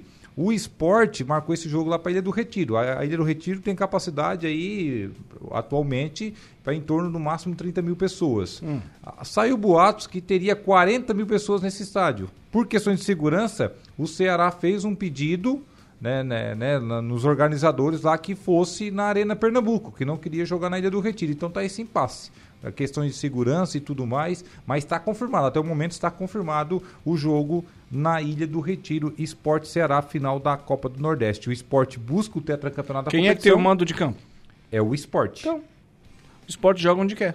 Também acho, só que, só que a questão é o seguinte, por ser uma decisão, o Ceará estava implicando, que, querendo que fosse no, no local seguro e tudo mais, por, pelos áudios que, que vazou durante o dia, hum. poderia ter capacidade máxima, superlotação da Ilha do Retiro, poderia hum. não ter segurança, esse era o medo do Ceará jogar lá, até porque a Ilha do Retiro é um estádio antigo, né? E a Arena Pernambuco não, foi um estádio até de Copa do Mundo há nove anos atrás. O Sport busca o tetracampeonato, Alaor, enquanto o Ceará busca o tricampeonato. Muito bem, é, esse, esse campeonato... Esse é regional mesmo, né? Regional. É, tem os estaduais que o pessoal confunde de vez em quando e chama de regional. Não é. Estadual é estadual, regional é uma outra coisa e nacional também. Regional, tipo, tinha nas antigas, também, né? O Rio, São Paulo, isso, o Sul, Minas. É, é o único, eu acho que do, dos, de todos, é o que, que se sobressaiu, né? E que realmente está sobrevivendo, essa Copa do Nordeste, né? Porque os outros todos, Copa Sul, Minas acabou, é, o Rio, São Paulo também... Copa do, tem a Copa Verde, eu acho. Tem a Copa Verde também. Né, agora em andamento, né? Mas é, é o que aparece mesmo e que chegam as informações até nós aqui no Sul, é só a Copa do Nordeste. É que a Copa do Nordeste participa equipes, né, que disputam aí a Série B e Série A do futebol brasileiro. Tem campeões nacionais ali. Tem campeões nacionais ali, tem equipes fortes, enfim, eu já assisti alguns jogos, são campeonatos aí de nível forte e muito clássico, né? Muito Fortaleza Ceará, muito Esporte Náutico, enfim, Esporte Santa Cruz. Bahia, jogos for, pegados. Vitória. O Bahia, aí Bahia Sport, querendo ou não, é um clássico, porque se enfrentam ali, é regionalizado, então acaba criando uma rivalidade interna dos estados ali do, do Nordeste do país. E é uma competição que está se fortalecendo. Até o apelido dela é a Orelhuda Nordestina. É o hum. apelido aí da Copa do Nordeste que se fortaleceu. Fala-se em voltar o Rio-São Paulo, fala-se também em voltar o Sul-Minas, mas só se tiver aí treze, quatorze meses no calendário, né? É, a, a questão do Sul-Minas, o, o grande problema é que o futebol de Santa Catarina, ele não, ele não se fixa, né? Ele não marca posição, né? Ele, sur, ele surge e se esvai, ressurge e novamente se apaga, né? É, Criciúma entra e sai da, da primeira divisão, da segunda, da terceira, Avaí, Figueirense, Joinville nem se fala, Chapecoense, enfim. E o, e o grande protagonismo é realmente com os times do estado do Paraná, principalmente o Atlético Paranaense, de vez em quando o Coritiba, e o Rio Grande do Sul. Aí a competição ficaria meio capenga, né? Ficaria mais ou menos na mão da dupla Grenal, as equipes fortes, a dupla Grenal, depois o Atlético Paranaense, porque o Curitiba ainda está engatinhando, digamos assim, está se reformulando novamente, e os dois gigantes de Minas, né? E os dois grandes de Minas Gerais. Então, sim, fica uma competição praticamente com poucas equipes, não tem um fortalecimento. Você citou no futebol catarinense, o Joinville há nove anos, lá em dois mil e quatorze, foi campeão da Série B. Aí em dois mil e quinze disputou a elite do futebol brasileiro. Hoje nem divisão tem para disputar, nem a Série D, a quarta divisão nacional. Falando nisso, a Série C do brasileiro começou ontem? Começou ontem, começou ontem com poucos gols. zero a zero para Floresta e São José, esse jogo foi aqui em Porto Alegre. São José e Floresta lá no Passo da Areia. Volta Redonda zero, Pouso Alegre um e também tivemos Manaus dois, Náutico um. Hoje tem catarinense em campo, o Brusque. Brusque e Amazonas. O Amazonas foi fundado em dois mil e dezenove, vai completar ainda quatro anos de existência no final deste mês de maio. Olha só, já está na Série C do futebol brasileiro. uh, Brusque Amazonas às dezenove horas. No mesmo horário, América do Rio Grande do Norte contra Ipiranga de Erechim, e também ainda hoje às vinte e uma horas, Paysandu e Aparecidense. Amanhã tem mais catarinense em campo. O outro que representa o estado, Figueirense, joga amanhã contra o Altos do Piauí, lá no Piauí. Também São Bernardo e Remo, Botafogo da Paraíba e Operário, e C S A e Confiança. Lembrando que a Série C, Alaor, ela... mais ou menos, agora ela não é no mesmo molde de quando o Criciúma disputava, né? Que era hum. meio que regionalizada, né? Sim. Agora é um turno único, não turno e retorno, apenas um turno único, ou seja, dezenove rodadas, porque tem vinte equipes participantes. Depois os quatro melhores fazem um quadrangular final, aqueles quatro já garantiram aí o acesso, porém os dois primeiros do quadrangular fazem a grande decisão do título.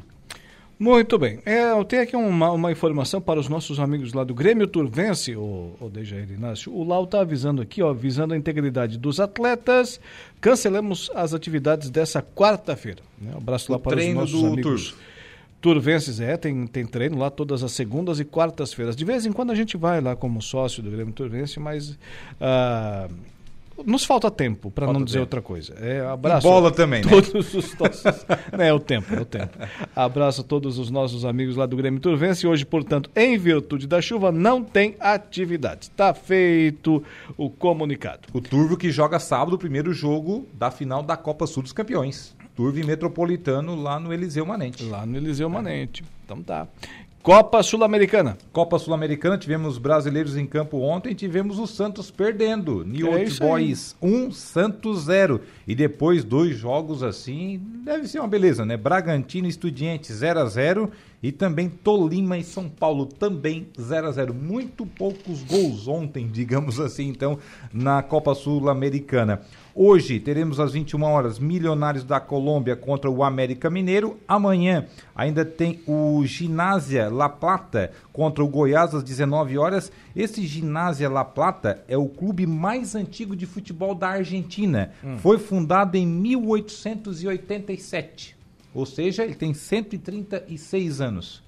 Ele é um clube, né, digamos, não é muito tradicional no futebol, uhum. mas é o mais antigo. Né? Na época era somente com esgrima, enfim, mas é, a partir ali do, dos anos vinte, ou seja, há cem anos, ele começou com as suas atividades voltadas ao futebol. Também amanhã, quinta-feira, Oriente Petroleiro contra o Bragantino, Fortaleza e Estudiantes de Mérida, da Venezuela, e também Botafogo contra a L D U, a Liga Desportiva Universitária do Equador.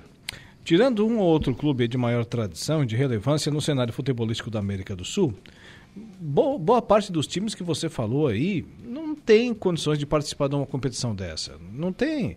Eu, eu falo, quando meu time entra na Sul-Americana, eu digo, melhor que saia de uma vez. Não, aí você pega porque, porque, complicação olha, com logística. É, porque é só para atrapalhar o ano. É, estádios ruins, a beça, gramados, que é um potreiro. Tem estádios que nem energia... A energia elétrica tem, só não tem refletores. Olha só. Sim. Teve um ano aí que o Grêmio jogou uma Libertadores. Era Libertadores, isso aí há uns seis, sete anos atrás. Lá na Bolívia, contra uma equipe que lá que o, não, não tinha iluminação no, no estádio, olha só. Teve que jogar de dia. É é, se a né? Libertadores, que é a maior competição do continente, já não é mais aquela Brastemp, imagina a segunda divisão da Libertadores, que nesse caso é Sul-Americana. É, e, e muitas equipes aqui novatas, né? Que a gente nunca ouviu falar. É, isso aí. Por falar nela, Libertadores. Libertadores da América, que ontem começou com a surra, segundo os jornais argentinos, né? Do Fluminense para cima do poderoso River Plate. River Plate ontem tomou de cinco no Maracanã. Fluminense cinco, River Plate um, com três gols de um argentino. Hum. O Cano. O Cano marcou três gols ontem. Mas esse River Plate aí não é mais aquele que fez a final da Libertadores contra o Flamengo. E não por é mais. Pouco não ganhou, né? Inclusive o técnico, é, o Marcelo Gallardo. É, não o Gallardo mais, não é, é mais técnico. A equipe está bem descaracterizada daquele time. É, inclusive o Gallardo não está mais lá na, na, na, né, na equipe do, do River Plate. Muito descaracterizado. Passa também por uma reformulação a equipe do River Plate. O futebol argentino em geral passa por uma reformulação, né? E o River não é diferente. Só que o certo é que tomou de cinco, né? Era a camisa do River Plate que estava ali, era o tradicional River que sempre disputa aí a Taça Libertadores da América. Ontem Fluminense cinco, River Plate um. Os jornais argentinos hoje, surra, papelão e sem comentários. Não era sem comentários, era hum. sem comentários, alusivo aos cinco gols que sofreu ontem a equipe argentina. O Corinthians também acabou tomando um suco, deu vale amargo ontem, né? É. Ontem lá na, na Arena Corinthians. Corinthians um, é, Independente Del Valle dois. O Del dois Valle... gols do Bryan Dias. Dois gols do Bryan Dias. Então ontem acabou tropeçando aí na estreia do técnico Lucha. O Luxemburgo estreando com derrota, né? E já disse que vai mexer muita coisa, enfim. O certo é que o Corinthians é um elenco envelhecido, né? Ele vai ter que tirar leite de pedra porque ali é complicado. Outros é, resultados de ontem pela Libertadores. Sporting Cristal um, The Strongest zero. O Nacional da Colômbia empatou em casa com o Olímpia, dois a dois. O Nublense venceu o Alcas por dois a um. E o Liverpool genérico do Uruguai empatou também em dois a dois com o Argentino Júnior. E hoje quem é que joga, Deja? Hoje jogam Inter e Nacional. Não é internacional, é Inter contra o Nacional do Uruguai. Daqui a pouquinho, dezenove horas, no estádio Beira-Rio. Expectativa de público para quarenta e cinco mil pessoas, mesmo com chuva já batendo em Porto Alegre, né? Desde hum. meio-dia. Expectativa de público aí ultrapassando os quarenta mil pessoas no estádio Beira-Rio. Às vinte e uma horas tem Libertad do Paraguai contra Atlético Paranaense. vinte e uma e trinta, o Atlético Mineiro com a corda no pescoço, já perdeu duas. Recebe o Alianza de Lima do Peru. E também teremos Barcelona e Palmeiras às vinte e uma e trinta. Esse jogo lá no Equador. E amanhã, fechando aí a. Tem Independente rodadas, Medellín também hoje, o Metropolitanos, né? Isso, tem Independente, mas daí não envolve brasileiros, né? Sim. E amanhã, dezenove horas, tem Racing contra o Flamengo, esse jogo na Argentina. Amanhã também tem o Ramon Abateabel no apito, né?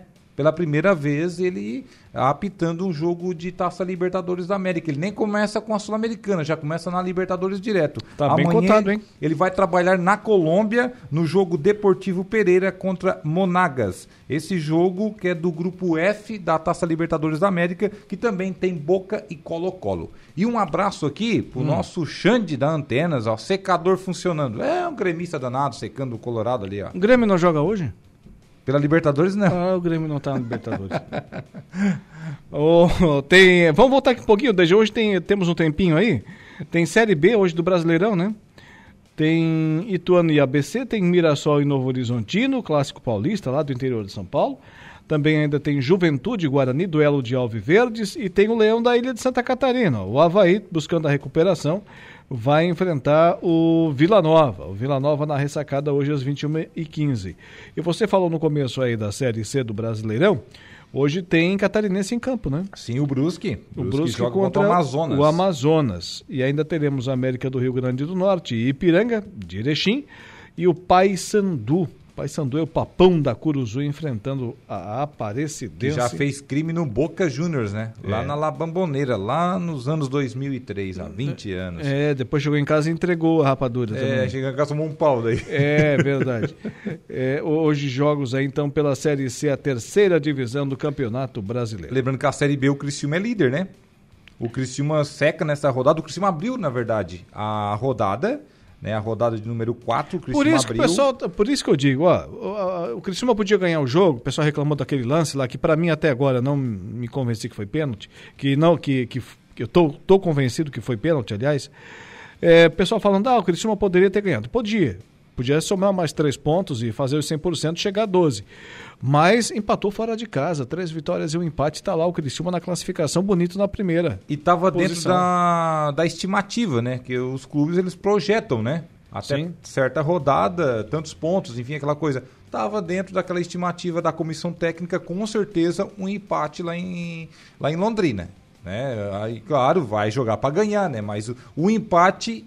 de ótimo tamanho, e foi isso que aconteceu lá com o Criciúma. O Criciúma agora joga somente no sábado, dezesseis horas, aqui no estádio Heriberto Wilson, contra a equipe do Ituano, o Ituano que não vem bem, né? O Ituano está lá na parte de baixo da tabela, é o décimo terceiro com apenas três pontos ganhos, pode entrar na zona de rebaixamento nessa rodada, vem desesperado aqui para a Criciúma. Que hora tá? Que é o jogo sábado? dezesseis horas, quatro da tarde. Se o Criciúma ganha, vamos, vamos supor, fazer um exercício aqui de futurologia, se o Tigrão ganha, faz o crime contra o, o Sport, o Leão da Ilha do Retiro, aliás, o Ituano, o Ituano. Contra o Ituano, olhei a figura do Sport aqui, cometi um ato falho. Mas se o Criciúma ganha do, do Ituano, que costuma ganhar do meu Santos, o, o Criciúma vai a treze pontos. treze pontos. E aí é o seguinte, ele abre cinco de vantagem, né? Tem que ver aí também os jogos das outras equipes, mas abriria hoje quem está em quinto, é o Atlético Goianiense com oito pontos.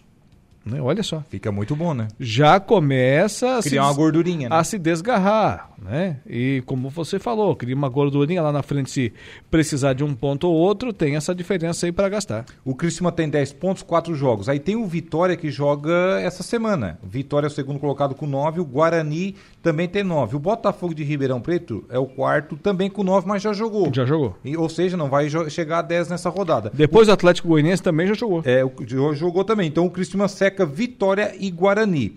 O Vitória vai jogar fora de casa, né? O Vitória joga fora de casa contra o Ceará. E o Guarani também fora de casa contra o Juventude. Ambos os jogos hoje. O jogo do Juventude contra o Guarani é daqui a pouco. O Ceará também tá, tá, lá, tá lá em décimo quinto, né? E o Juventude tá na penúltima colocação. Os dois jogos, tanto o Juventude Guarani quanto o Ceará contra o Vitória, é daqui a pouquinho às dezenove horas. Jogo, com certeza, a comissão técnica do Criciúma vai assistir e vai secar, né? E os, tor- e os torcedores também, né? Evidentemente. Secadores ligados hoje em Criciúma. Tá bom, Dejair Inácio? Voltas amanhã? Amanhã não, né? Sexta-feira. Sexta-feira. Estarei ali amanhã na cobertura. Amanhã é programa especial, né? Mas amanhã na parte técnica. Isso, da festa aí de Nossa Senhora. Mãe dos Homens. Abraço. Um abraço até sexta. Dejair Inácio e o Momento Esportivo.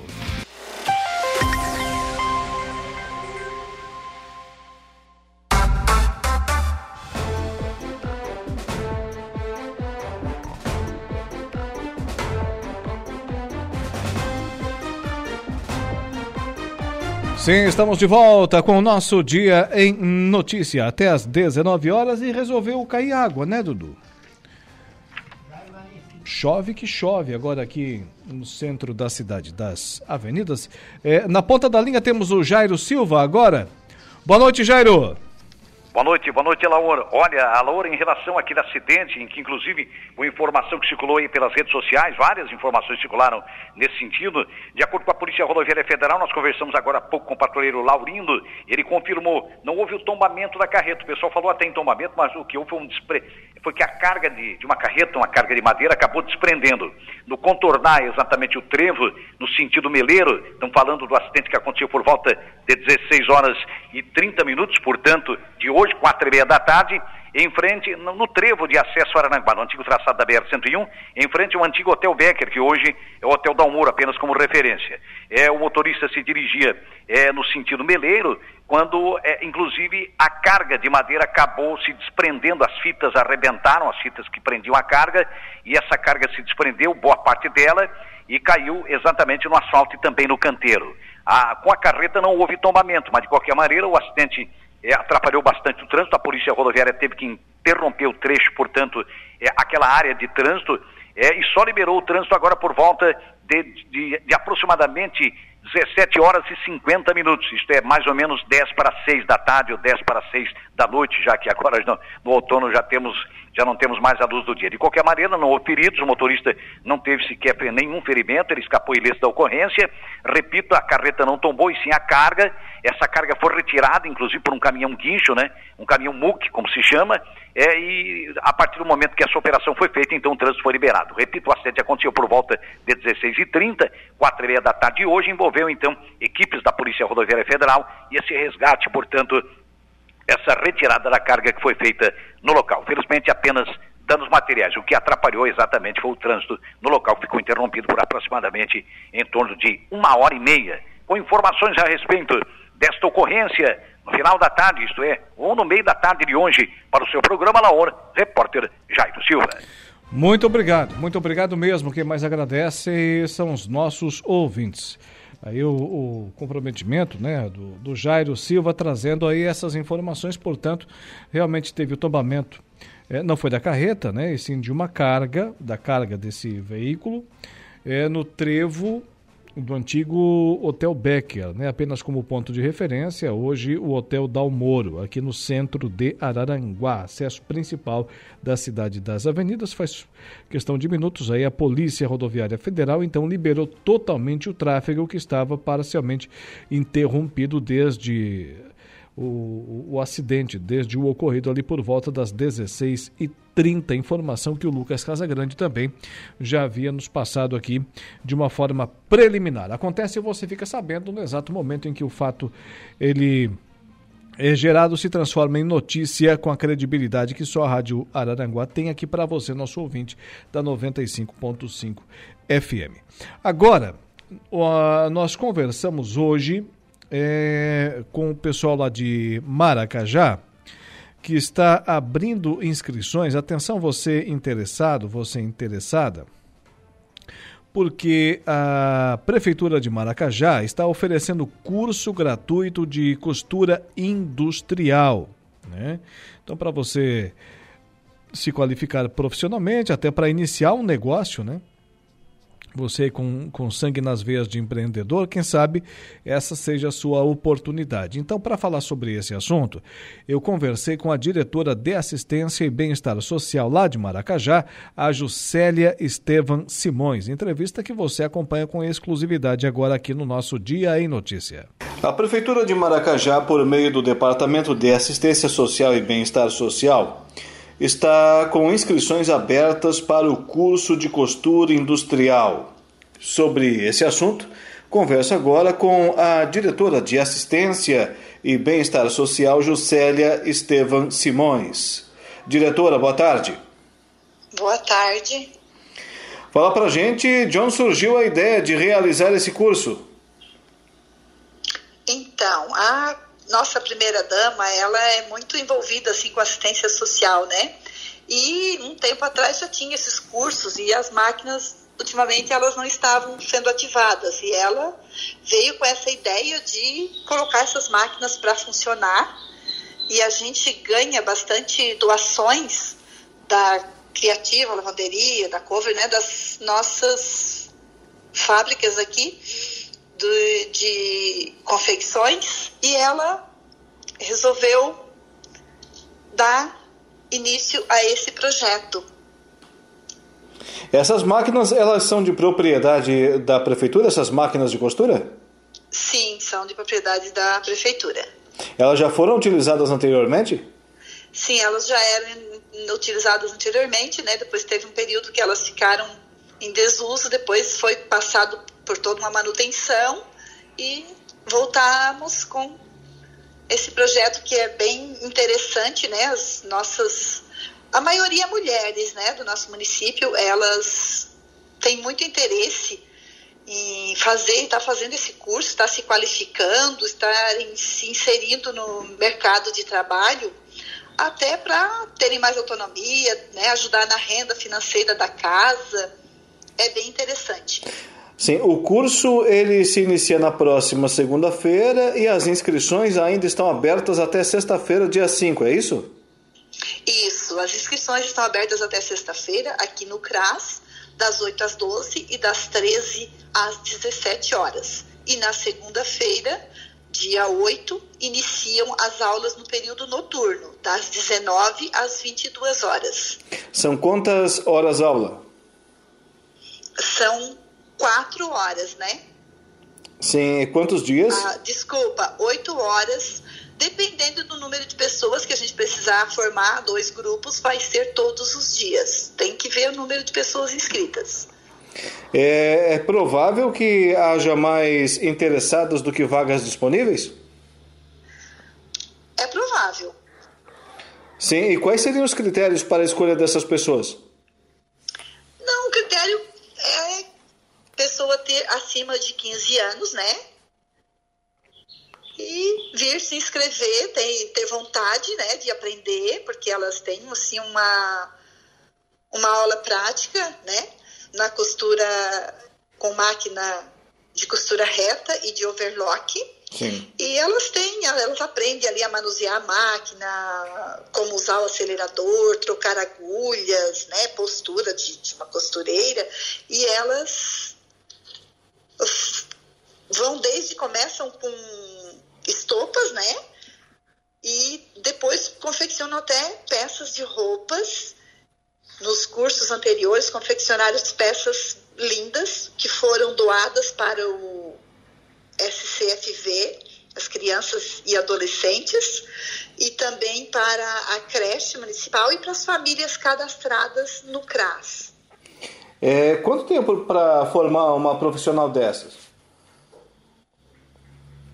Olha, a duração do curso, eu não sei te dizer preciso, assim, eu, quanto tempo elas que tem a duração do curso, mas eu não vou te dizer o, o tempo exato, mas acredito que uns três meses. Muito bem. Existe hoje o mercado de trabalho de Maracajá? Está aquecido? Há demanda para esses profissionais? Sim, sim. Essas profissionais que foram capacitadas nos cursos anteriores, a gente tem hum, bastante que foram inseridas na, no, na Criativa Lavanderia, também na Jaquitar, mas na Criativa Lavanderia. Muito bem. E o material utilizado, além das máquinas, também é ofertado pela administração municipal? Sim, é ofertado. A gente ganha doações de tecidos, como eu te falei no início, né? Das nossas indústrias, das nossas fábricas de confecções aqui do Maracajá. E o que precisa, né? Que, não, que a gente não ganha de doação, a Prefeitura Municipal oferece. Já são quase cem munícipes formados, formadas no curso, a maioria delas mulheres. O prefeito Ari Balbrambilla está satisfeito? Sim, bastante satisfeito. Assim, a gente, na, nos finais do, dos cursos, tinha confraternização, né? E elas, no depoimento delas, elas são muito agradecidas à administração municipal, ao prefeito, à primeira-dama, por oferecer esse curso para elas. Temos também já mulheres aqui do município que estão empreendendo em casa. Olha só, tem, que maravilha. Isso, tem umas que confeccionam, né, estopa, e tem algumas que até estão confeccionando roupas. E também, assim, a garagem de máquinas da, do município antes comprava essas estopas e agora não, é confeccionado por elas mesmo para utilizar na limpeza lá na garagem. Muito bem, vamos frisar aqui, as inscrições elas estão abertas até a próxima sexta-feira, dia cinco, e atenção às interessadas, o curso inicia na próxima segunda-feira, dia oito. Isso. E todas estão convidadas? Quem tiver vontade, interesse de aprender a costurar, pode vir fazer a inscrição.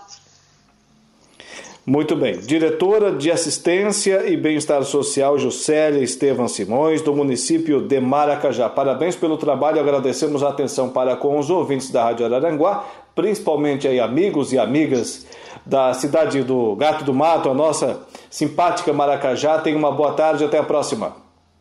A gente que agradece. Boa tarde. Agora são dezoito horas e vinte e quatro minutos, dezoito e vinte e quatro. Olha, a Impro vem ao longo dos seus mais de quatorze anos de existência, investindo em soluções e equipamentos de proteção individual para os mais vastos segmentos do mercado. Solicite um atendimento no três cinco três sete, nove zero sete oito e três cinco três sete, nove zero oito um. Conheça mais sobre as nossas linhas de botas de P V C e calçados antiderrapantes, desenvolvidas para as mais diversas atividades e riscos. Agora vamos ao intervalo comercial. Na volta tem a conversa do dia.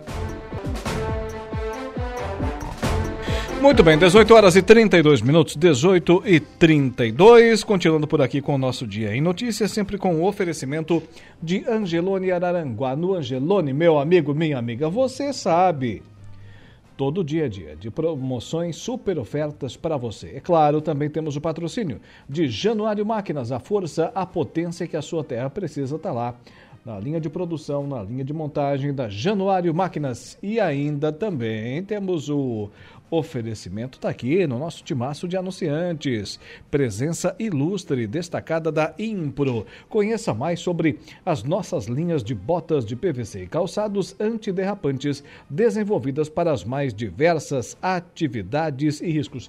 Esse período aí agora de muita chuva, né? Muita chuva. Tem que comprar aquela bota, né? Para você, a bota casual lazer, bota infantil, calçado antiderrapante, bota de P V C. Não tem erro, vai de Impro que tu vai numa boa. dezoito e trinta e três, agora, hoje ainda sem o Saulo Machado, que volta aí provavelmente no programa da sexta-feira, né? Uma pequena indisposição, com Lucas Casagrande, a conversa do dia. a conversa do dia.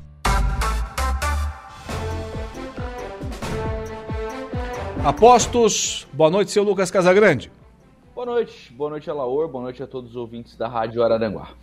No começo aqui do nosso, da nossa conversa do dia, ele que frequentemente nos ouve aqui nesse horário, o prefeito Éder Matos, na audiência rotativa do rádio, já falei aqui hoje no programa sobre esse assunto, mas a Prefeitura de Meleiro decretou luto oficial por três dias pela morte do ex-vereador e ex-vice-prefeito municipal Manuel Matos, pai do prefeito Éder Matos. Ele faleceu na tarde de hoje, quarta-feira, dia três, aos oitenta e três anos. O senhor Manuel Matos, pai do prefeito Éder Matos de Meleiro. Seu Maneca da farmácia, né, fui atendido quantas e quantas vezes, né? Nossa família, boa parte da população meleirense foi muito atendida por ele lá na farmácia localizada ali na rua Alberto Búrigo, seu Maneca da farmácia, como era conhecido.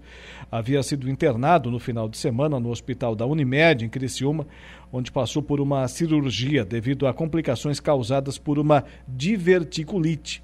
Diverticulite é a mesma doença que levou à morte Tancredo Neves, né? Tancredo Neves, a mesma doença. Ele estava reagindo bem à cirurgia, mas acabou não resistindo. Os atos fúnebres e sepultamento serão anunciados pela família eh, nas próximas horas. Em razão da morte do ex-vereador e ex-vice-prefeito, foi decretado luto oficial pelos próximos três dias, a contar de hoje, dia três, também amanhã, dia quatro e dia cinco de maio. Seu Manuel Matos era casado com a dona Adilis Daniel Matos, a dona Adilinha, né, como todos a conhecemos, e pai de oito filhos: Edemilson, Márcia, em memória, Ednir, Ednilton, Éder, Eliezer, Elber e Elisângela. Aqui no, tem um breve histórico, né, do seu Maneca. Ele era farmacêutico e, dado a sua popularidade na cidade de Meleiro, onde era conhecido como Maneca da farmácia, foi eleito vereador na legislatura de primeiro de fevereiro de setenta e sete a trinta e um de janeiro de oitenta e dois, período em que também exerceu o cargo de presidente da Câmara de Vereadores. De mil novecentos e oitenta e três, aliás, em mil novecentos e oitenta e três, foi eleito vice-prefeito municipal em dobradinha com o saudoso prefeito Ângelo Simone, com mandato até trinta e um de dezembro de mil novecentos e oitenta e oito. Posteriormente, deu seguimento às atividades como farmacêutico na cidade de Meleiro. Recentemente, ele participou de uma missa em honra a Nossa Senhora Mãe dos Homens na prefeitura de Meleiro. Já temos aqui agora... É, foi atualizada aqui a informação, nosso sempre competente amigo, assessor de imprensa lá da Prefeitura, o Jorge Pimentel. É, velório, missa e sepultamento. O corpo de Manuel Matos será velado a partir das vinte e duas horas de hoje, na Capela Mortuária do Cemitério Municipal de Meleiro. É, amanhã, quinta-feira, às quatorze horas e trinta minutos, missa de corpo presente na Igreja Matriz Nossa Senhora da Glória e logo após o sepultamento no cemitério local. Lucas Casagrande, uma grande figura lá da, da cidade, do município de Meleiro. Primeiramente, nos nossos sentimentos, né? A toda a família, o prefeito Éder, que entre os filhos aí é aquele com quem a gente tem um contato maior, mas uma pessoa que certamente, até pelo histórico que você leu, não, não conheci em vida, mas até pelo histórico que você, que você leu, Alaor, uma pessoa que tinha o seu envolvimento com a cidade, que a cidade conhecia, que a, que a cidade... É, de certa forma prestigiava, né, no seu atendimento é, laboral na, na farmácia, depois com o seu envolvimento político.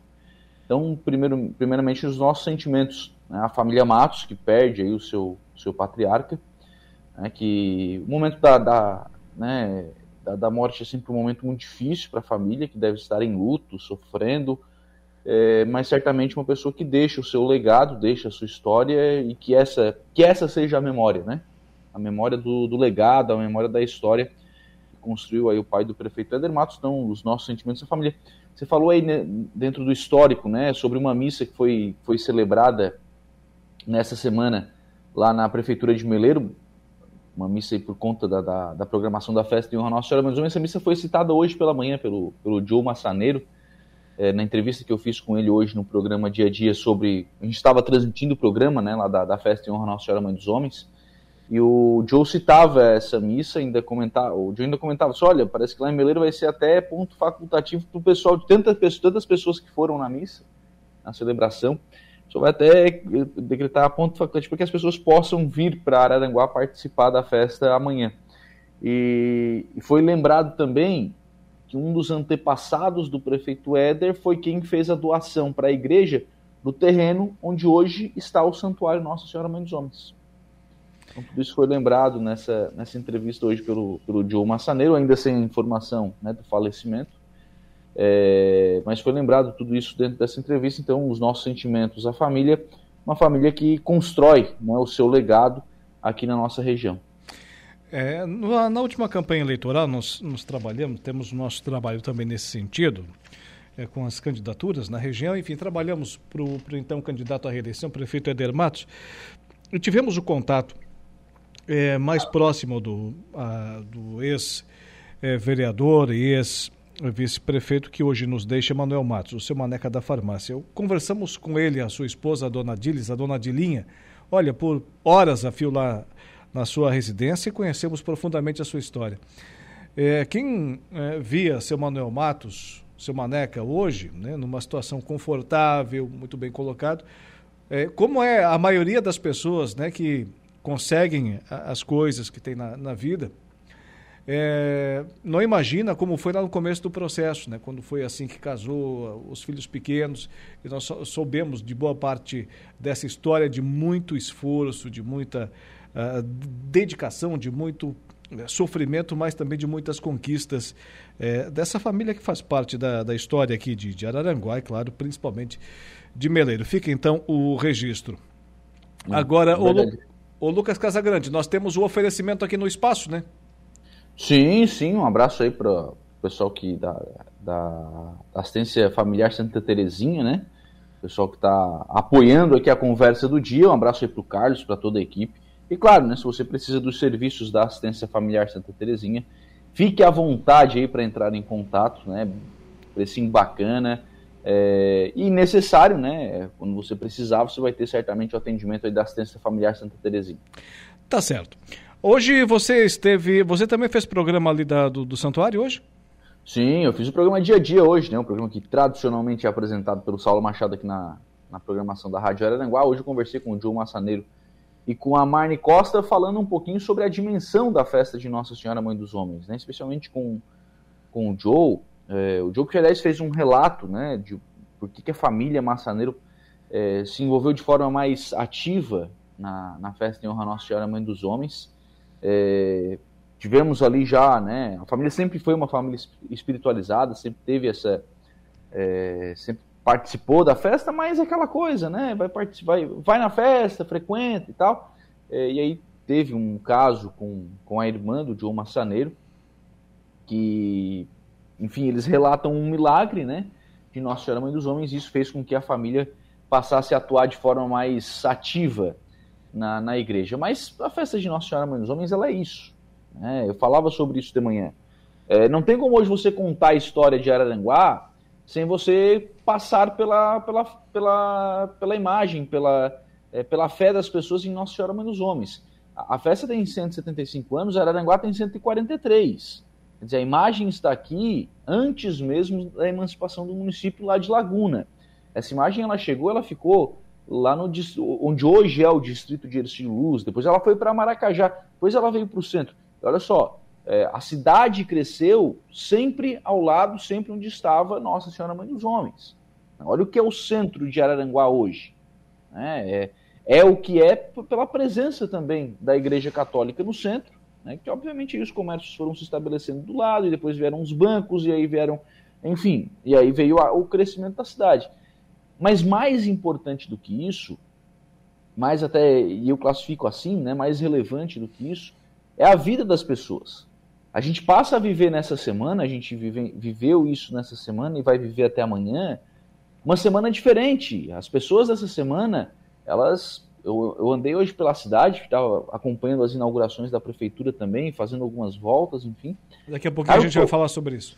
O que eu vi de casa decorada com balão, É, com balões azuis e brancos, né? com, é, com fitas azuis e brancas. O que eu vi de casa decorada, de estabelecimento comercial decorado, foi uma loucura.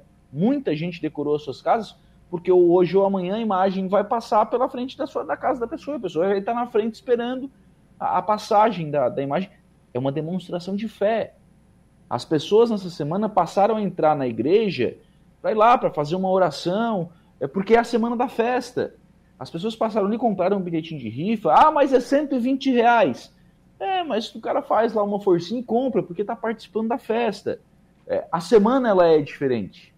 Por conta da festa, Senhora, pela devoção que as pessoas têm por Nossa Senhora Mãe dos Homens. Então não tem mais como dissociar Araranguá da festa, ou a festa de Araranguá. O santuário cresceu, e cresceu muito, a festa cresceu muito. Se espera aí de trinta a quarenta mil pessoas é, que passem na festa entre hoje e amanhã. A chuva pode atrapalhar um pouco, então esse número pode ser um, é, um pouco menor por conta da chuva, mas olha, olha a proporção que tomou essa festa. E aí você tem que começar a acender alguns alertas para algumas preocupações. Por exemplo, o centro da cidade hoje está intransitável, né? É, é, temos aqui, inclusive, participações, o, o Lucas, nesse sentido. O Rafael Silva, ele mandou, ele deixou aqui dois recados. Boa noite, Alaor. Cadê a polícia ou o departamento de trânsito para organizar a cidade? Poderiam colaborar. Acho que ele está se referindo justamente a essa situação, né? Da, das ruas aqui pelo centro. Claro. É, libera na frente da igreja até às dezenove horas, pelo menos. Ele está falando aqui. Obrigado pela participação é, do nosso ouvinte aqui, o Rafael Silva. Dá para liberar ali na frente, Lucas, ou não? Olha, eu confesso que eu não passei... Já sabendo como é que estava o trânsito por ali, eu procurei não passar por ali à tarde. Então, assim, depois ali das... sei lá, Duas, duas, um pouco antes, uma e meia, que eu passei por ali, é, eu confesso que eu não, não passei por ali, eu não sei como é que estava o movimento. É uma questão de segurança, né? Você vai fechar a via, porque vai ter muitas pessoas, vão ter muitas pessoas circulando, aí você fecha por uma questão de segurança para as pessoas que estão ali. Se dá para manter até as dezenove, olha, eu acho que não. Eu acho que não. Não sei que horas que fecharam também, tá? Eu preciso fazer aqui essa...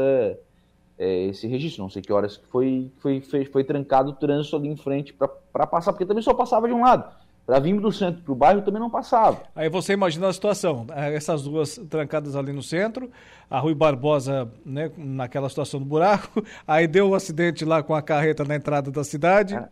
É, a, a carreta não tombou, tá? Eu até... Não, sim, o Jairo, o Jairo entrou ao vivo aqui, ah, o Jairo já passou a informação. A carga, né, virou, mas de qualquer é. forma prejudicou o fluxo de veículos também, né? Ah, muito. Estava seis horas, cinco e meia ali, estava complicadíssimo de andar no centro da cidade. Mas assim, ah, é, acho que podia ter alguma coisa, algum serviço a mais do Departamento de Trânsito? Talvez. Talvez, para sinalizar, para estar presente. Porque eu, mas também tem um agente de trânsito em Araranguá, né?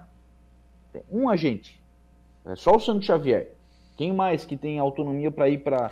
Agora nós poderíamos estar informando aqui, por exemplo, para os nossos ouvintes, uh, ruas alternativas, trajetos alternativos. Olha, você que vem do, da praia, vá por aqui. Você que vem do, do bairro tal, que é ir para tal, não, o, vá por aqui. Isso dá, isso dá para fazer, não Sim. vai para o centro. Foge é. do centro, que o centro está difícil. É. Mas é, é a, a, a mensagem do ouvinte, né? Ah, o Departamento de Trânsito. O Departamento de Trânsito não tem estrutura para fazer isso. Infelizmente, essa é a verdade.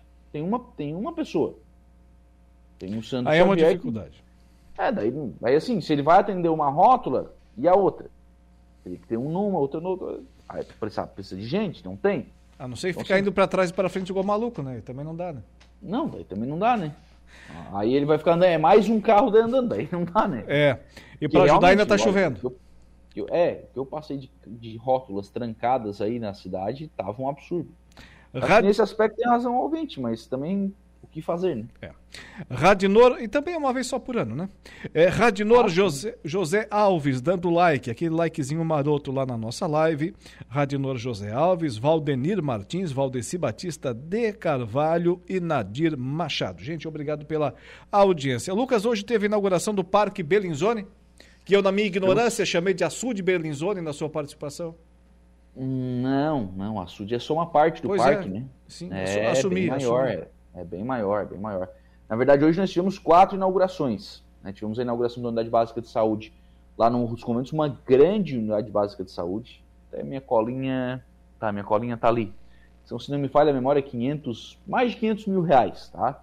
Na unidade básica, na construção da unidade básica de saúde do Morro dos Conventos, com uma grande unidade, unidade bem estruturada, é, com espaço agora para os atendimentos.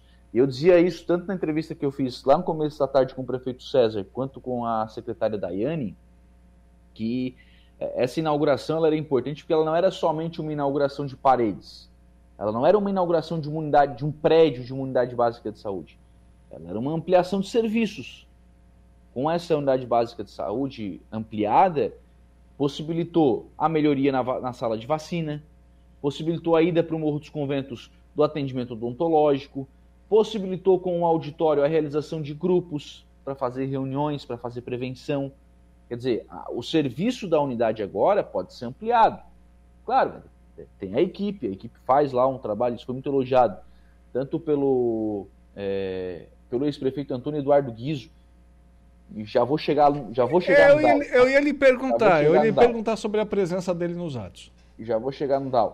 É, mas tanto pelo ex-prefeito Antônio Eduardo Guizzo, que curiosamente foi quem construiu a unidade, agora viu ela ser reformada e ampliada, quanto pelo vereador Luciano Pires, e aí eu vou fazer o registro, o Luciano não é um vereador de situação, ele é o presidente da Câmara hoje, né? Mas não é um vereador de situação, é um vereador de oposição, e fez lá os elogios à equipe que toca a unidade, então uma grande inauguração da unidade, depois foi inaugurada a ciclovia, que está aí já consolidada, enfim, e aí o prefeito César disse isso, é, me disse isso, que ali os, os gelos baianos, né? Eles chamaram aquelas pedras que eles colocaram ali para separar a estrada da ciclovia, elas serão fixadas agora, né? Porque até agora não podia fazer porque não tinha inauguração. Agora já tem inauguração, agora pode fazer. Não serão ser... mais gelos, serão icebergs, portanto. É, vai ser fixado, que, que é muito melhor, porque o problema ali não, é, não, não são as pedras, o problema é que a pedra mexe, ou alguém mexe nas pedras. Alguém, alguma pessoa vai lá e tem a brilhante ideia de descer do carro, ou descer da moto, empurrar, ou descer da bicicleta e empurrar a pedra para o lado.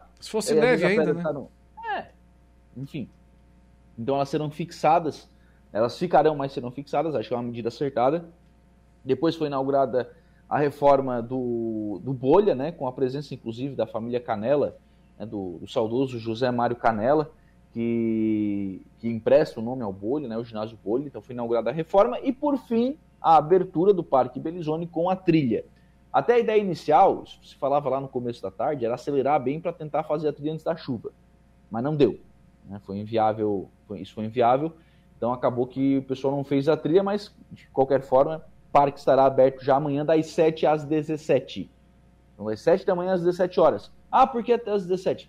Porque vai escurecer e aí fica perigoso, né? Então o pessoal vai fechar ali o Parque Belinzone às, às dezessete horas. Todas essas inaugurações foram acompanhadas pelo ex-prefeito Antônio Eduardo Guizzo. Por que cargas d'água? Que, bom, bom, porque ele teve vontade de ir, né? Porque ele teve lá a sua vontade de acompanhar as inaugurações. É. Então, o D A U acompanhou todas elas, em todas elas foi chamado para, o, para né, como uma autoridade que é um ex-prefeito, foi chamado, foi sempre, sempre citado, sempre ciceroneado pelo prefeito César, é, e se fez presente de forma ativa, muito mais na unidade básica de saúde do Morro dos Conventos, mas esteve presente demonstrando também, né, o, o apreço, tecendo elogios na fala que fez lá no Morro dos Conventos, a atual administração, então demonstrando o seu apreço ao trabalho que a atual administração de Araranguá tem feito. O Antônio Eduardo Guizzo, que foi prefeito pelo P P, e agora está aí, né, acompanhando as inaugurações de uma administração que é do M D B. Muito bem. Ele que sempre aparece nesses períodos pré-eleitorais como pré-candidato, mas acredito que, que dessa vez não, ah, né? Acho que, acho que agora deu. Acho que, agora deu. Né? Acho que a última foi, foi muito traumática, inclusive. Ele já não está mais no Progressistas, né? Ele já se desfiliou. É, ele foi para o P S D, depois eu não sei se ele ficou, no, confesso que não sei se ele ficou no P S D. É, mas, de qualquer forma, é uma, autor, é uma liderança política importante, né?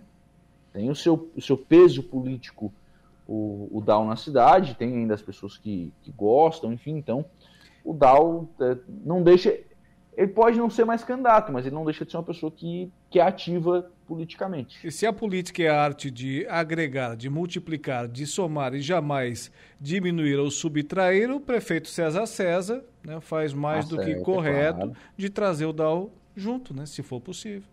Com certeza. Ô, Alô, deixa eu trazer algumas informações aqui sobre algumas conversas com os secretários que eu pude fazer ali ao longo da, é, dessa estada nessas, nessas inaugurações.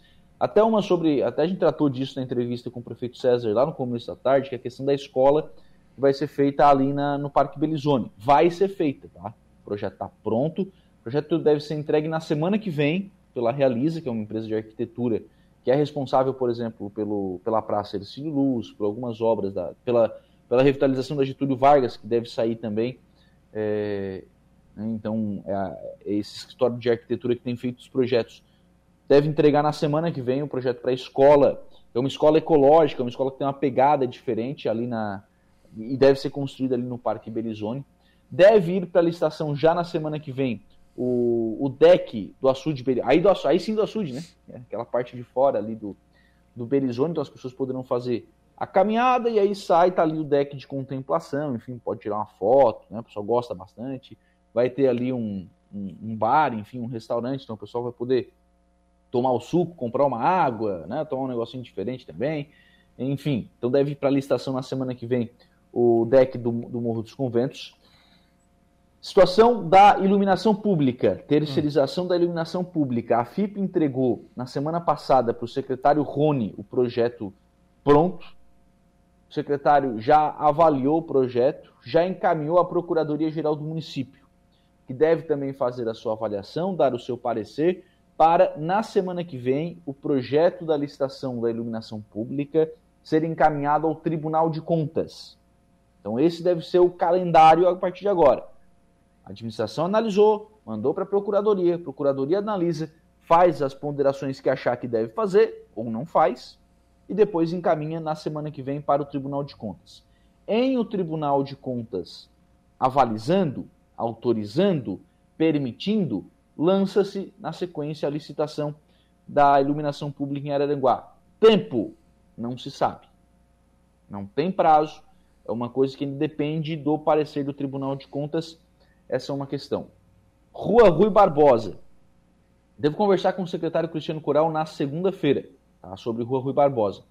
Porque o engenheiro que eh, fez o projeto já entregou esse projeto ainda sem orçamento, ainda sem orçamento, ainda não se sabe o valor que será investido para resolver a situação da Rua Rui Barbosa, é, mas deve acontecer na sexta-feira a apresentação do projeto, depois do feriado, né, a apresentação do projeto da Rua Rui Barbosa para a equipe da Prefeitura Municipal de Araranguá. Valores. Ninguém fala valor, tá? Ninguém fala valor. Passo eu aí a dar alguns palpites. Hum. É coisa Chute. muito cara... É coisa muito, muito, muito, muito cara. É obra mais que milionária. Hum. Mais que milionária. Você me fez lembrar é... agora um antigo locutor que nós tínhamos numa rádio da região, que a hora que ele ia dar a hora, ele falava assim, é oito e pouquinho. Não, é, é, é coisa para mais... É um monte e meio. De... É, é coisa para mais de dez milhões de reais. É bastante, né? É, bast... é muito dinheiro a ser investido, o que pode é, inviabilizar a execução do projeto completo. E daí se a prefeitura tiver, por exemplo, duas opções, ou faz a Rua então, Barbosa ou faz a ponte, daí?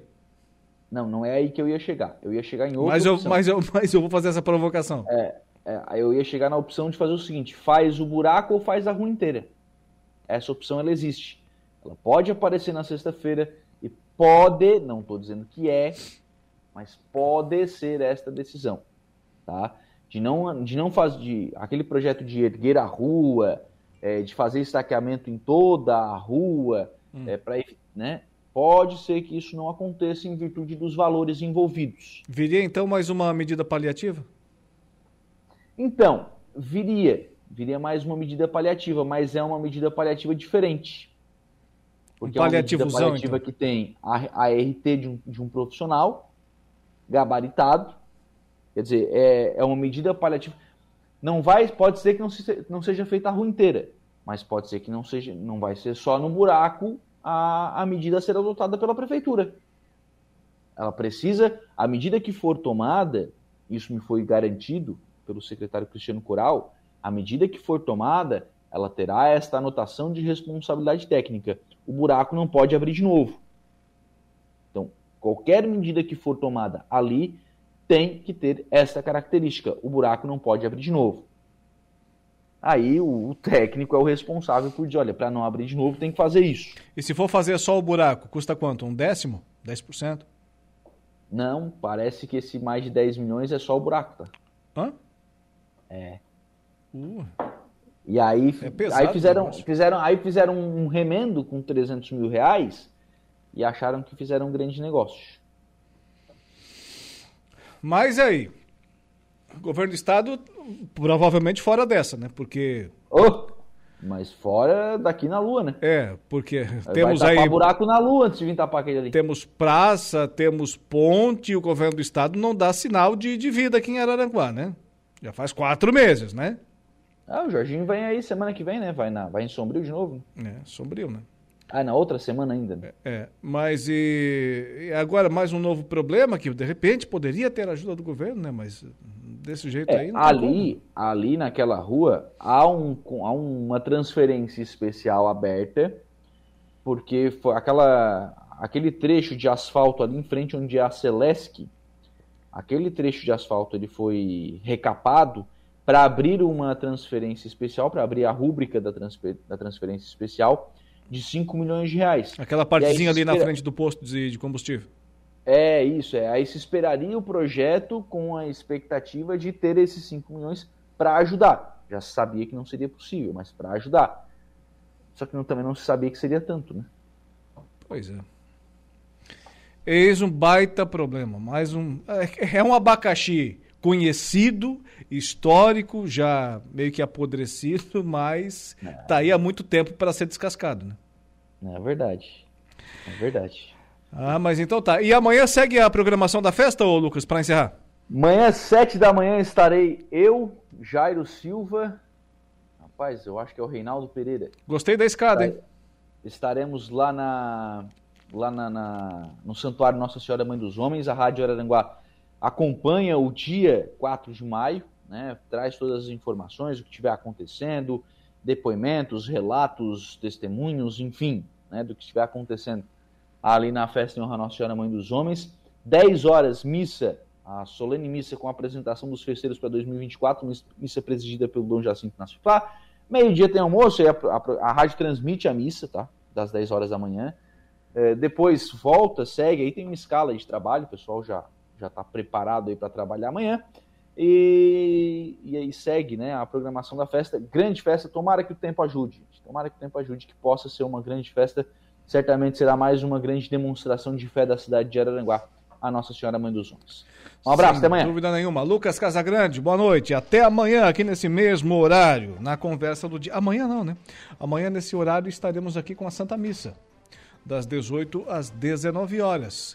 E amanhã, o nosso Dia em Notícias será de lá, ao vivo do nosso estúdio avançado, ao lado ali do Santuário de Nossa Senhora Mãe dos Homens, o nosso Dia em Notícia, das dezesseis às dezoito horas. Amanhã um programa especial, né? Em honra aí a Nossa Senhora Mãe dos Homens no dia dela, padroeira de Araranguá. Grande festa, grande evento religioso aqui de todo o sul do estado de Santa Catarina, com certeza um dos maiores do nosso estado, Barriga Verde. O Dia em Notícia hoje fica por aqui, sempre com o oferecimento de Angeloni Araranguá. No Angeloni é assim, todo dia a dia de super promoções, super ofertas para você. Januário Máquinas, a força, a potência que a sua terra precisa, tá lá na Januário Máquinas. E Impro. Conheça mais sobre as nossas linhas de botas de P V C e calçados antiderrapantes, desenvolvidas para as mais diversas atividades e riscos. Um abraço para você, ótima noite de quarta-feira e até amanhã.